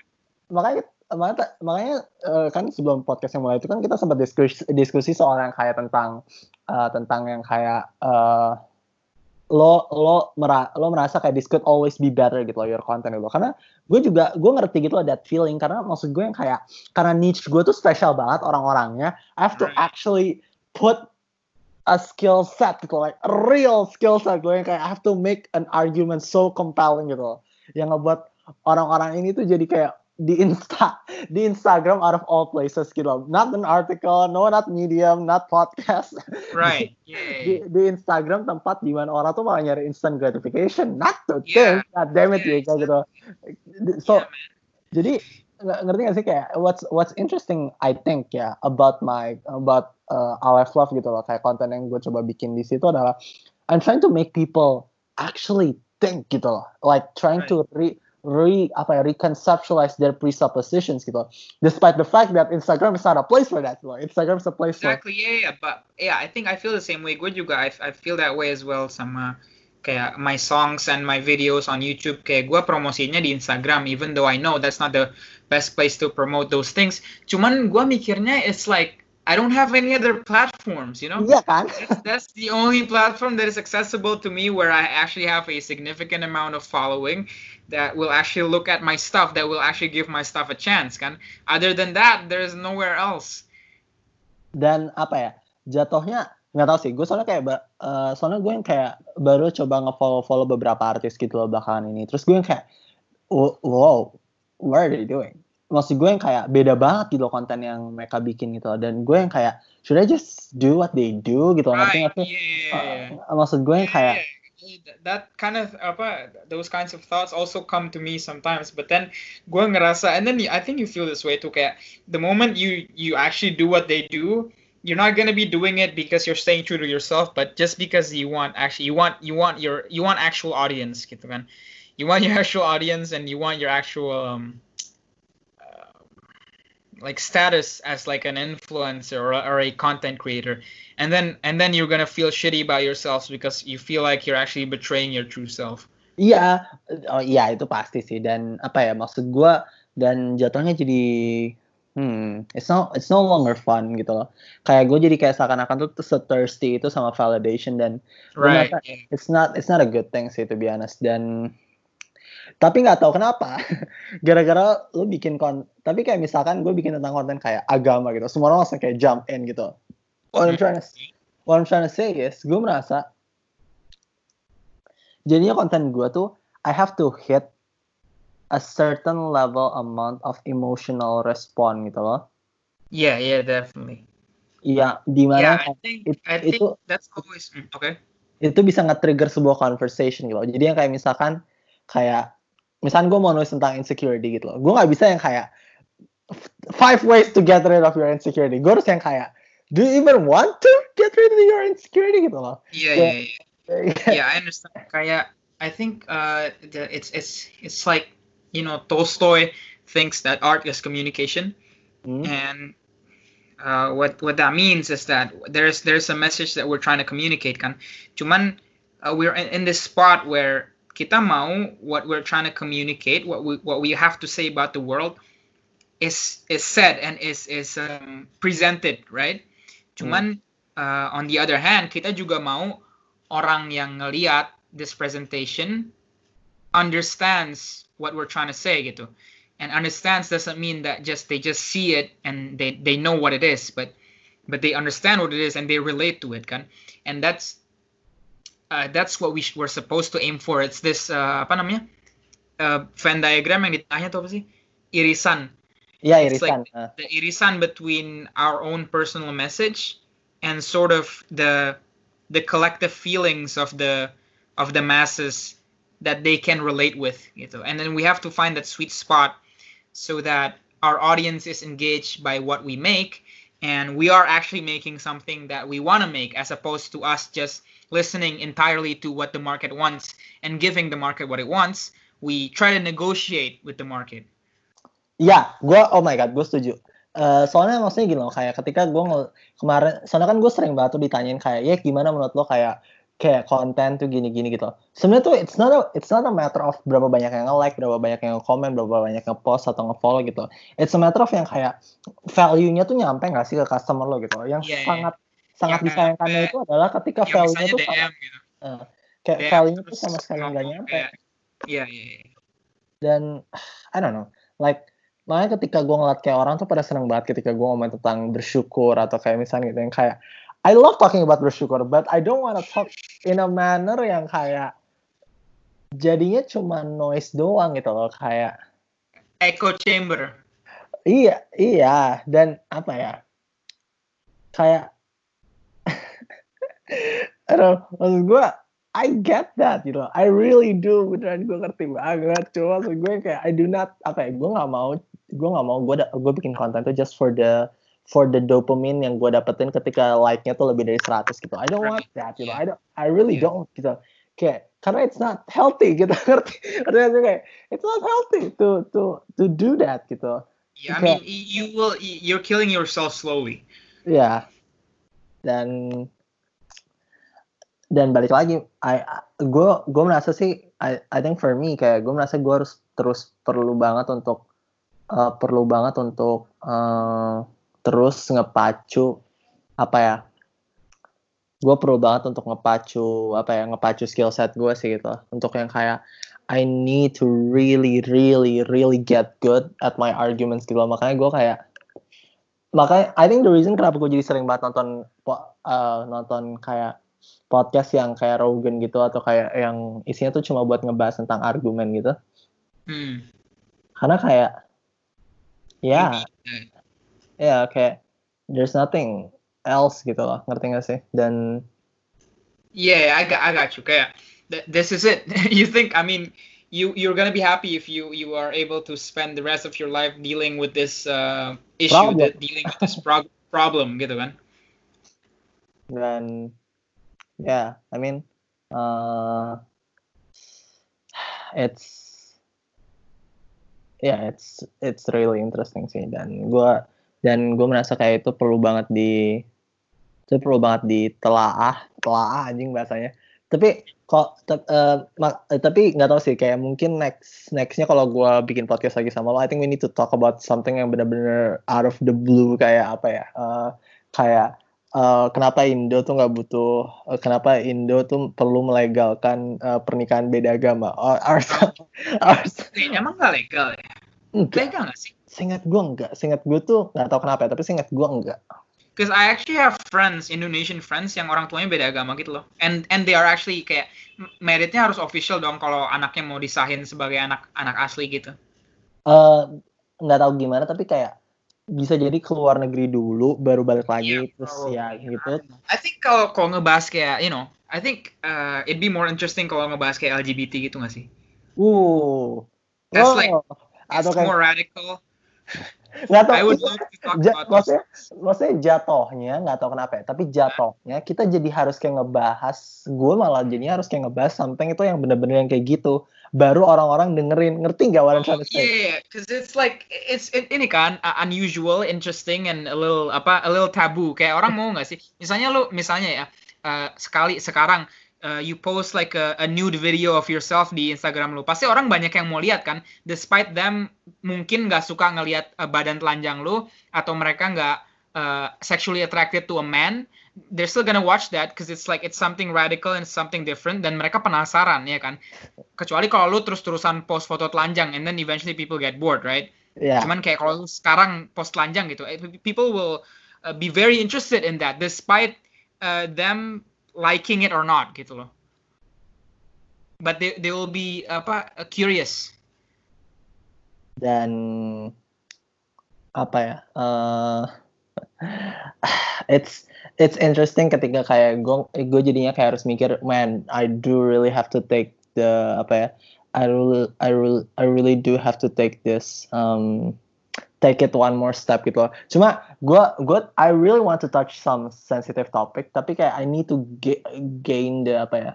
I need to gain the apa sih the skill set sih to be honest kayak karena oh, there's a, kayak right, yeah. there's a lot of argument di luar sana yang kayak banyak banget yang belum gue baca dan gue yang kayak kayak misalnya kayak ngebahas tentang RUU PKS gitu loh. kayak gue oh kayak, yeah. Kayak gue akhirnya download kan gitu loh, si RU-nya gitu terus gue kayak mikir oh wow it's really interesting. Kayak yeah, yeah. ngelihat. Yang lu download is that like the newest version? Uh, iya kayaknya. Ntar uh, kasih, kasih ke gue dong. Iya, yeah, ntar, ntar, ntar I'll send it to you. Cuman yang yeah. maksud gue kayak berarti apa ya? Kayak misalnya kita ngomong tentang LGBT di Indonesia gitu loh, dan kayak um, kayak itu kan benar-benar tabu banget gitu atau kayak atau kayak kita misalkan mikirin tentang agama Islam di Indo tuh kayak yang sangat yang sangat fundamentalis gitu loh dan kurang right, right, right. kurangnya fleksibilitas. force. Kayak kurangnya fleksibilitas. Gue pengen deh, gue pengen deh ngebicarain ini Pancasila gitu. Iya kan? Nah, coba kan the yeah. moment the moment lo salah omong gitu loh kayak Iya, yeah, iya, yeah, you're kayak toast. Harus, jadi kayak I'm toast kan gitu. Jadi kayak harus apa ya, to some extent jadi harus yang kayak sangat hati-hati gitu loh. Jadi, right, yeah, yeah, gue sebel, Nah gue sebel ketika kayak stancesnya itu adalah kita tuh bebas berpendapat ish. ya,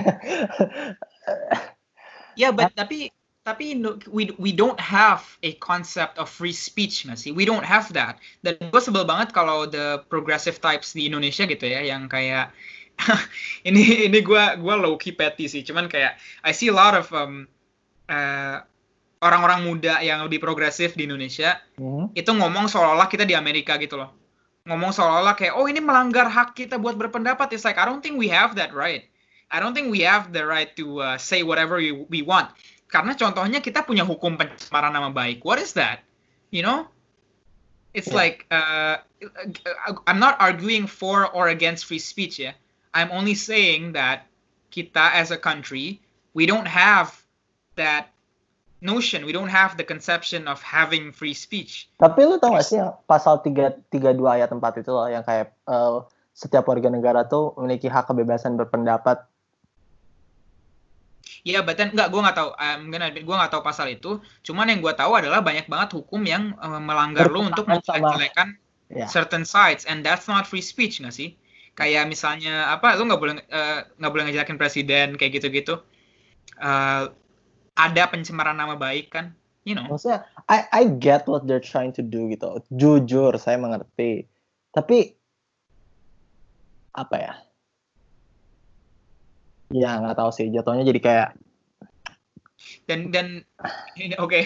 ini this is gue I, I don't know I just, I just want to say this kayak uh, banyak yang ini I'm gonna I'm gonna be uh, arguing the the the imaginary progressive lagi sekarang banyak progressive yang advocate for uh, secular laws gitu ya laws yang kepisah dari hukum-hukum agama and personally as a person I find myself agreeing with a lot of what they are suggesting gitu kan misalnya kayak no more virginity testing kayak gitu-gitu ya.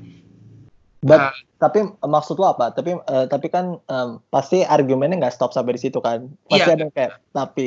Iya iya exactly exactly ada tapinya. Tapi kalau lihat dasar negara kita sila pertama apa? Ya, gue ngerti maksud lo. Ya. Yeah. you can't just suggest uh, suggest apa secular uh, laws while full uh, while have a, uh, while knowing very well that uh, negara kita itu dasarnya agama gitu loh. Maksudnya bukan, kayak kita nggak boleh kemanusiaan hak kemanusiaan apa uh, human rights it's it's actually agama karena you know you can see you can see the the Pancasila which is supposed to be dasar negara and that's like the first Pancasila you know Jat, eh, jatuhnya kayak kita nggak boleh kita we, uh, kita nggak boleh naif lah gitu loh Iya nggak sih? Iya, yeah, nggak boleh naif blindly just um, you know thinking that. Nah itu itu itu lagi kayak uh, uh, ini ini gue sekaligus ngomong ke diri gue sendiri juga ka karena I know that there more and more people out there yang mulai dapat medianya dari barat as opposed to local media or barat barat atau alternatif media lah ya. Hmm. And sometimes karena they're talking about these topics in a very general manner, lo jadi bingung atau you you you're conflating um, the discussion that is contextual, contextualized in a Western country and a discussion that is uh, contextualized in in like our own country, mm. and then and then lu nggak sadar itu, and then you're just parroting Western talking points without actually being informed of what you are saying gitu. And then you think to yourself that you are more progressive and more evolved than all of these simpletons around you di Indonesia gitu loh. Simpletons. ah. Just making yourself look stupid. And and I'm also saying this to myself karena gue punya a lot of tendencies to do these things gitu. Ya, yeah, gue juga. Ya, yeah, I I get that. I I really do. Dan jatuhnya kayak tetap kayak kita harus tetap play our argument on maksudnya we have to play our argument with the constraints of the Indonesian culture. Yeah, okay. within our own culture, within our own um, geographical context, within our own origins, let's say. I think itu yang nyebel tau gak menurut gue alasan kenapa kita ngelakuin itu karena kayak there, gak ada yang mendukung argumen kita ngerti gak sih maksud gue terus di mana di mana di Indo gitu loh karena kayak misalnya gue nyari orang yang kayak nyoba yang seprogresif itu di Indo gitu kayak and ini ini kenapa gue akhirnya nge-quote-nya Peterson atau gitu-gitu kayak gue jarang banget loh nge-quote. Oh iya iya. Gue kita, jarang. Kita nggak punya kita nggak punya role model Indonesian role models yang kita bisa look up in in dealing with these issues gitu kan? Iya itu maksud gue. Maksud gue kayak gue nih ini ya udah nge-quote-nya si uh, Seth Godin, gue nih so, quote Sol Solzhenitsyn. Iya Solzhenitsyn kayak Dostoyevsky. I mean ya dia di quote di semua negara sih dan berarti itu yeah it's not a matter of itu sih but what I'm trying to say is kayak ada kayaknya enak aja deh gitu kalau misalkan di negara sendiri itu kayak ada semacam apa ya? Room. Hmm. You know, yang yang yang yang bisa bantu kita untuk uh, um, limit ourselves so that we are contextualizing our own arguments within the well constraints of our own country gitu kan. Iya dan sangat apa ya gue malah men sumpah banyak banget tau yang kalau lu ngomongin soal ide bisnis gitu banyak banget yang bisa lo lakuin kayak dari satu itu lo akhirnya jadi kayak lo akhirnya bisa bikin bisnis kayak gimana caranya lo bisa memarket buku-buku yang udah dibikin sama intelektual di Indonesia tuh untuk bisa untuk pasar yang lebih mudah gitu loh. Accessible. Ya. Kayak Renald Kasali kan bikin buku tentang disruption kan gitu loh. I have no idea. Gua I think you know way more than me in terms of this. Cuman gue juga penasaran gitu loh kayak uh, Indonesian intellectuals tuh siapa aja sih?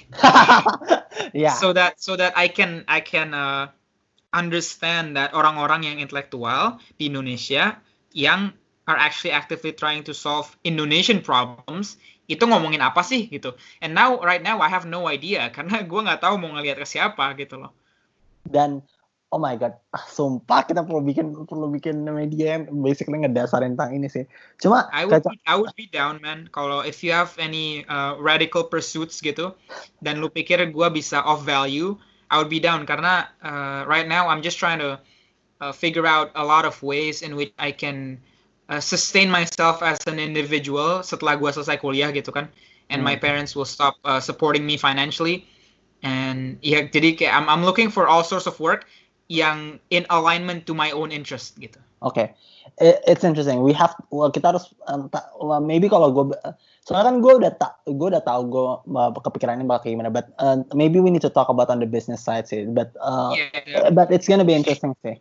Yeah, it, so- it sounds like a conversation that we're gonna have uh, off uh, off the record. Ya, cuman maksud gue gini, bahkan tapi yang bahkan kayak nggak tahu gimana. ya, Cuman yang kadang gue lagi mikir gini sih. Kemarin gue sempat kayak bilang ke teman-teman gue, you know it's real. Gue bilang ke nggak tahu, gue bilang ke salah satu orang itu kan kayak, eh nyari orang-orang kayak lu tuh gimana sih caranya gitu di UI gue Yeah, man, definitely. Tell me.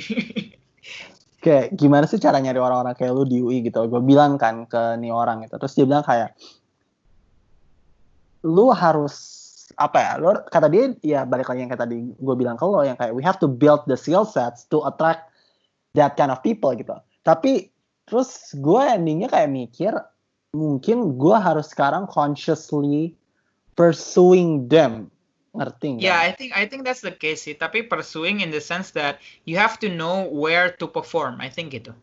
oh iya oh, oke gue s- oke gue setuju kalau soal itu sih I think that's a like that's a realistic take on it gitu loh. Masa masa lu kayak nguntitin orang individually kan aneh kan? That's ya that's super weird. But like I think uh, like a realistic way of conceptualizing your argument is that lo harus tahu komunitas-komunitas yang kayak gini yang in line with us itu di mana uh, dan kita harus perform di tempat-tempat yang tempat-tempat nih di sini apa abstrak ya. It doesn't have to be a physical place. Cuman tempat di mana uh, orang-orang ini berkumpul gitu. Hmm. Ah, that that that one I agree. Makanya, um, I think, ah, man, gila sih. Uh, um, I don't know see, but for for me see, I think uh, there's so many room to grow see. Then it's more apa ya, nuance. Yeah. And I'm I've been thinking a lot about ini sih karena karena gue udah udah mau lulus banget. I've been I've been really thinking a lot about what I'm actually gonna do karena uh, I I really want to sustain myself through my own means and my own creation and my own art gitu.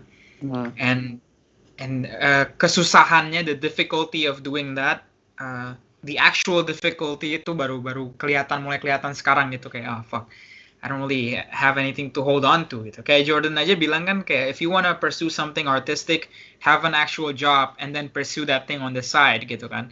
And you know, I'm, I'm struggling with with that kind of notion right now. Kayak side hustle gitu kan jatuhnya. Yeah, yeah.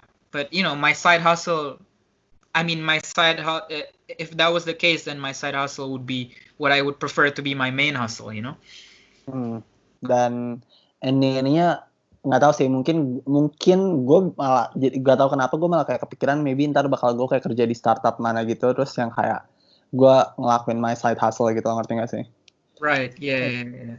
paling kayak gitu sih jatuhnya cuman it's gonna be interesting. Kayak nggak tahu sih tahun depan aja menurut gue tuh kayak it's gonna be interesting sih. Jadi yang kayak dan we'll we'll have to really really see sih. Dan um, I don't know sih kayak ini balik lagi yang kayak soal salah satu yang gue kayak bingung gitu poinnya tuh tentang selfish dan selflessness gitu. Kayak how do you how do you apa ya how do you balance the two gitu loh Right. dan You mean kayak what society wants sama what you want gitu. Iya gitu kan. Jadi kayak maksudnya kan gue juga alangkah baiknya ketika apa yang gue inginkan itu juga baik untuk society gitu tapi kan yeah and I think that's ini gak sih that's that's the goal gitu to to find what it is that we want to do that we can do we're capable of doing but also serves a purpose in society yes that's yes itu apa Yeah. sih ikigai that's ikigai right the What- Japanese concept itu it's Oh, yang- like ya ya. yang Yeah. society butuhin tuh apa yang itu butuhin tuh apa terus yang Yes. ya ya it, it is ikigai gitu ya And I think that comes from um, being able to negotiate uh, with uh, the world. Gitu. You can you can negotiate what you want, and you can make compromises while not completely dispensing what you want. Gitu. We're all individuals, and we're all a lot of things at once. Gitu kayak Iya. sekarang we're students, we're students, but we're also men, and we're also Indonesians, and And we're also young adults, gitu kan? And We're we're, also beings. Iya kayak ba- banyak banget kayak uh, grup grup identity uh, grup-grup that we belong to gitu kan. And yeah, that's I think that's that's the main problem of uh, identity politics is that you're reducing people to their groups, which ironically is often being used to fight against racism by committing what I think is another form of racism. Because you're treating people based on their group identity instead of their own uh, individual um, behaviors gitu. ya gue gue setuju sih maksud gue yang kayak jatuhnya jadi jatuhnya jadi tidak apa ya Iya sayang aja sih jatuhnya jadi tidak divergent lagi sih kayak orang jadi kaku gitu loh dalam berpikirnya ngerti gak sih?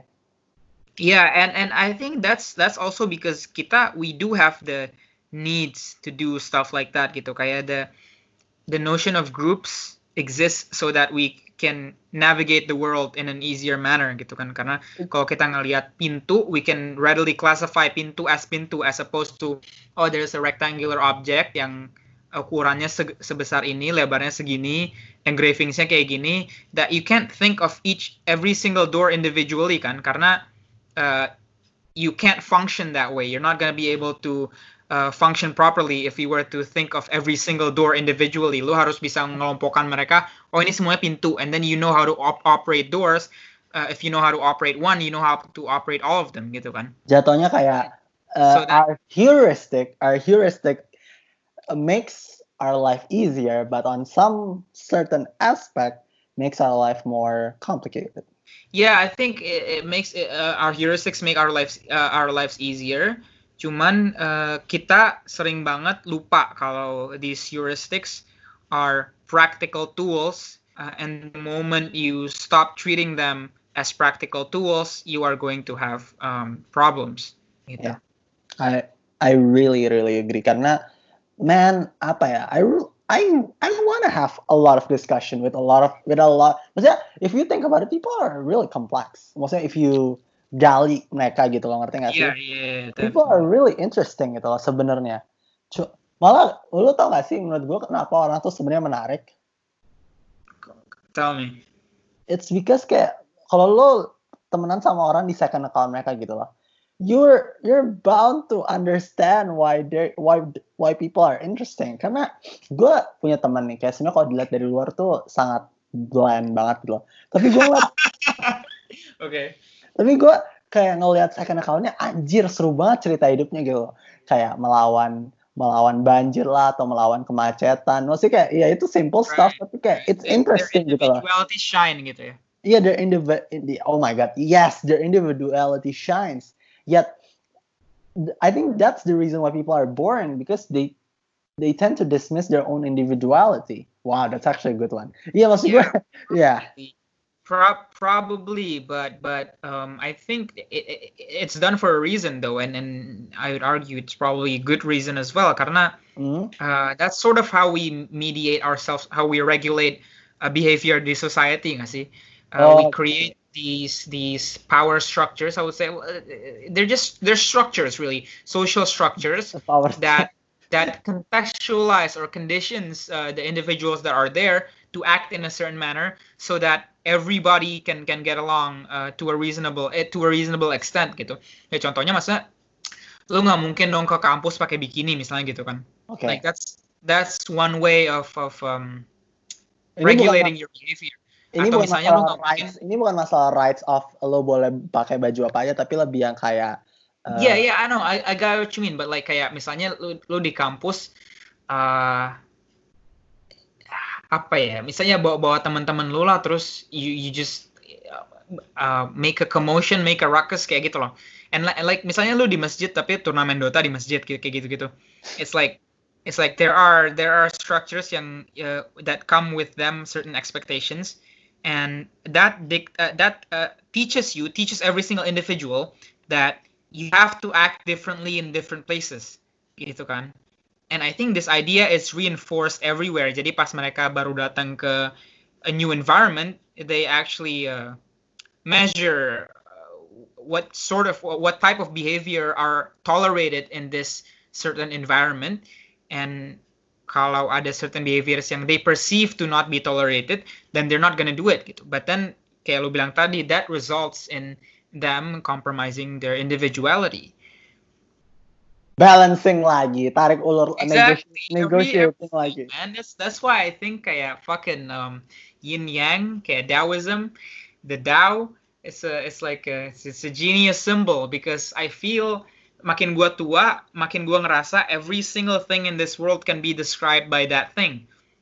And I think it's it's a more poetic way of looking at the world. Uh, Yeah, it- it's the, go it's the same it's the same way that the postmoderns look at the world but it's just a lot more positive and optimistic way of looking at the world while maintaining that same relativity and instability of binaries that the postmodern actually uh, um, conceptualize as well. Oke, uh, I mean, oh my God, it's really interesting See, Karena I think the Eastern philosophers are are better than this than the Western philosophy. Ngerti gak sih maksud gue? Uh, Better than what? Uh, Be- in terms of what? Apa? Be- better at what? Better at what? Conceptualizing contradictions. Probably, I think, I think because I think the Westerners they try to solve it. They try to, uh, they come from a place where they see it as a problem and they want to solve it, and then they figure out that they can't. Makanya mereka uh, nadanya itu depressing gitu kayak ah fuck, there's no escaping from this kayak you fucking Schopenhauer, uh, Yeah, yeah, yeah. Nietzsche, fucking um, all the existentialists eh, mereka kayak ah, we can't es- escape from this human prison kan gitu kan. Cuman the Eastern philosopher, I think they saw it, eh, they they didn't see it as a problem gitu. they why you with it. Taoist- Iya gak sih? Kenapa, Kayak- kenapa? Instead of solving it, they dance with it gitu loh. Yeah, yeah, they dance with it. They they celebrate it. You get fucking uh, yeah, the Taoist sage. Those weird kayak mereka weird ass wise guys gitu. It's like yeah, don't try. If you try, you're gonna stop trying kayak gitu gitu. It's like if you if you try to follow the way, then that means you're not following the way, man. Mereka kayak stoner, stoner gitu. Gue tuh apa ya? I think that's because they understand better than anyone that we are ultimately flawed gitu. Iya, iya sih. Eh, kayak jatuhnya jadi ada kayak kalau di Western itu tuh ada kayak semacam eh, apa ya? Kayak kalau di Western itu jadi ada kayak semacam superiority complex gitu loh. Terus Probably yeah, cause, cause I think th- mereka lebih uh, logical apa oriented gitu kan kayak basisnya kan Greek kan Greek is fucking sophist sophistry kan the- what they did basically is they utilized logical fallacies in order to win argument. Hmm, and they they saw it in a way where kalau gua bisa menang argumen berarti gua benar gitu. Uh, doesn't doesn't matter kalau lu melawan seseorang yang mungkin kurang bisa berargumen atau kurang bisa point out your logical fallacies it doesn't matter kalau lu bisa fool them into thinking that your ways of uh, utilizing your logical fallacies is acceptable to their thinking that Hmm. means you're right gitu. And I think that basis itu perpetuated throughout the entire history of philosophy. Jadinya kan everything is reasoning kan? Everything is reasoning written with uh, proper uh, linguistic jargon definition semantics segala macam. And they argue what uh, whether something is right or wrong based on those very same basis. Cuman gara-gara udah lebih advanced they realize the logical fallacies that the sophists were utilizing in in arguing and then they they disregard that but in in a way they still use the very same uh, basis that the sophists are using which are reasonings gitu okay eh, oke, play play play play on with play on with this with me gitu. Um, kayak di bukunya si Shapiro yang the right the right side of history. ah Eh, dia dia dia nulis kayak gini. Um, kayak jadi ada Greek ada Greek eh, Greek ibaratnya Greek tuh ngebawa logic, sedangkan Jerusalem tuh ngebawa file ngebawa yang kayak sisi agamanya gitu loh ngerti nggak sih maksud gue Oke, oke. jadi Oh, jadi okay. kayak- so, so the values, right? The values. ya the values gitu loh dan eh, dia merasa kayak mestinya tuh dua-duanya itu tetap ada gitu loh dan gue suka salah satu contohnya itu dia bilang ketika kayak Islam tuh dulu pernah kayak waktu zamannya itu tuh mereka ngebawa logic and value at the same time gitu loh dan saat itu Islam tuh ada di kemasan-kemasan yang ngerti gak sih? Oh iya, eh, Ottoman. Iya dan eh, dan sangat disayangkannya itu adalah saat itu ya kita nggak most likely kita nggak akan balik lagi ke situ most likely Iya. sih Ah, mungkin bisa nggak sih maksudnya kayak uh, over the course of hundreds of years gitu kayaknya kalau menurut gue bakal terus terus muter gitu loh kayak the cycle uh, the dominant force isn't always gonna be western gitu. Mungkin kalau kita udah mati atau mungkin in our lifetime juga we, we will start to see the shift ke Cina misalnya. Jadi oh wow that's interesting sih. Kayak that's ya it. ya gue ngerasa ya gue ngerasa kayak nothing is ever kayak nothing will stay the same gitu sih kalau menurut gue jadi eventually things will change. Cuman okay anyway you, you weren't finished though.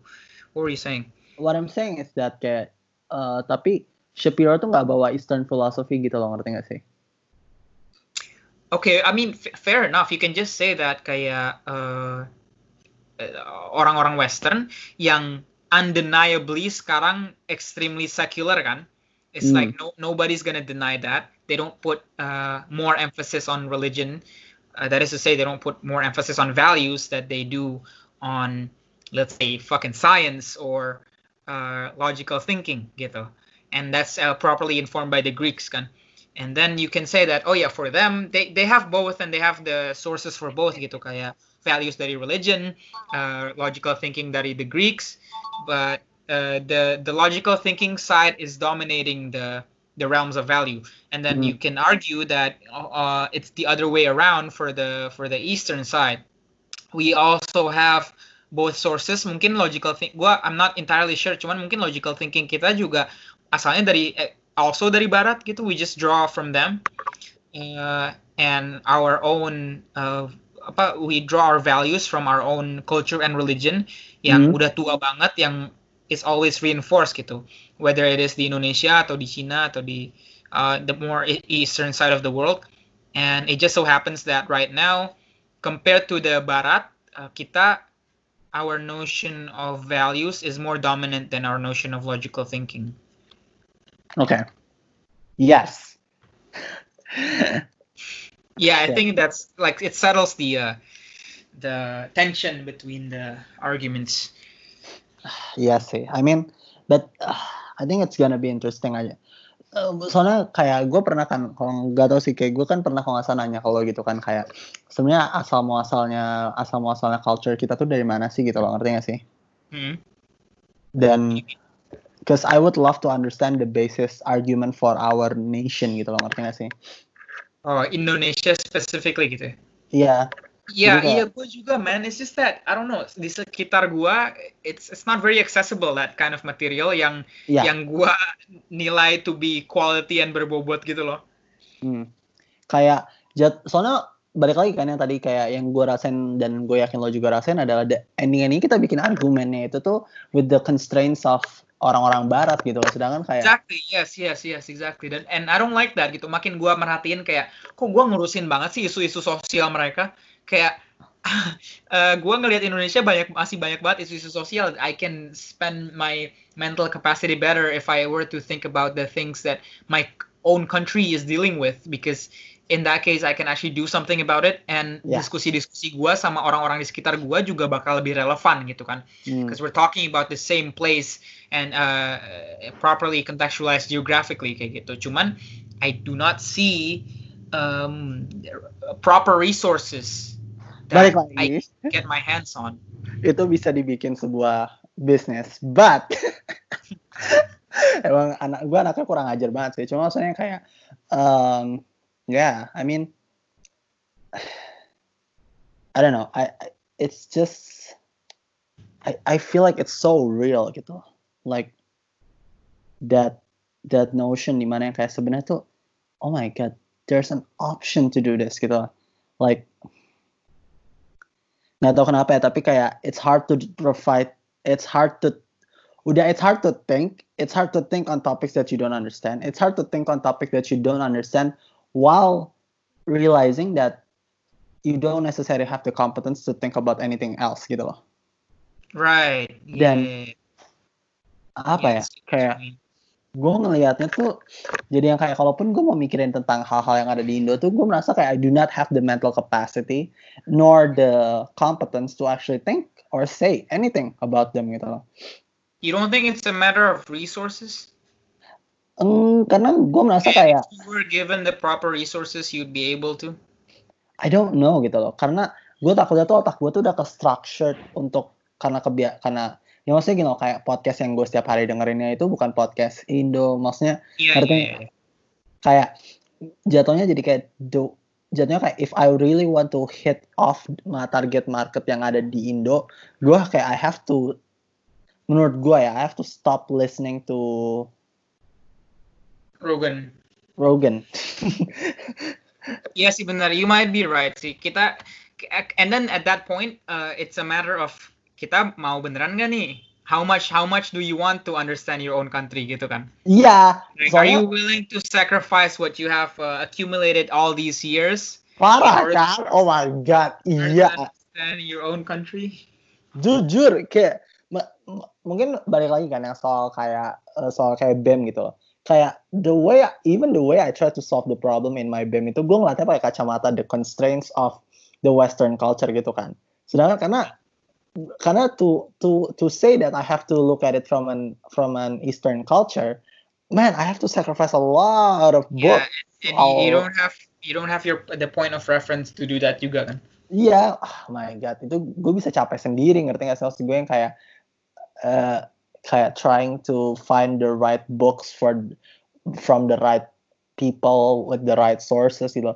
Kayak bahkan gue waktu itu pernah bikin argumen kayak gue sesebel itu sama non fiksi di Indonesia kayak gak banyak yang bagus gitu loh. Mario Teguh. Kayak it's just sad kayak gak banyak yang bagus gitu loh. Dan Well, I mean, we can we can change that. we can change that dan nggak tahu kenapa gue nyaman banget sama Inggris ngerti nggak sih jadi yang malah gue butuhin adalah penulis Indo yang bisa nulis Inggris yang bagus itu yes, gitu I think I think it's a it's a generational thing sih. Sama kayak we we are in a like a transit transitory phase in terms of uh, our um, country's culture gitu. Uh, I don't know ya, gua gua predict sih ini ini quite baseless sih. Cuman gua predict pas kita umur kayak 40 50 gitu there are going to be a lot more uh, buku-buku Indo yang ditulis di- pakai bahasa Inggris gitu misalnya.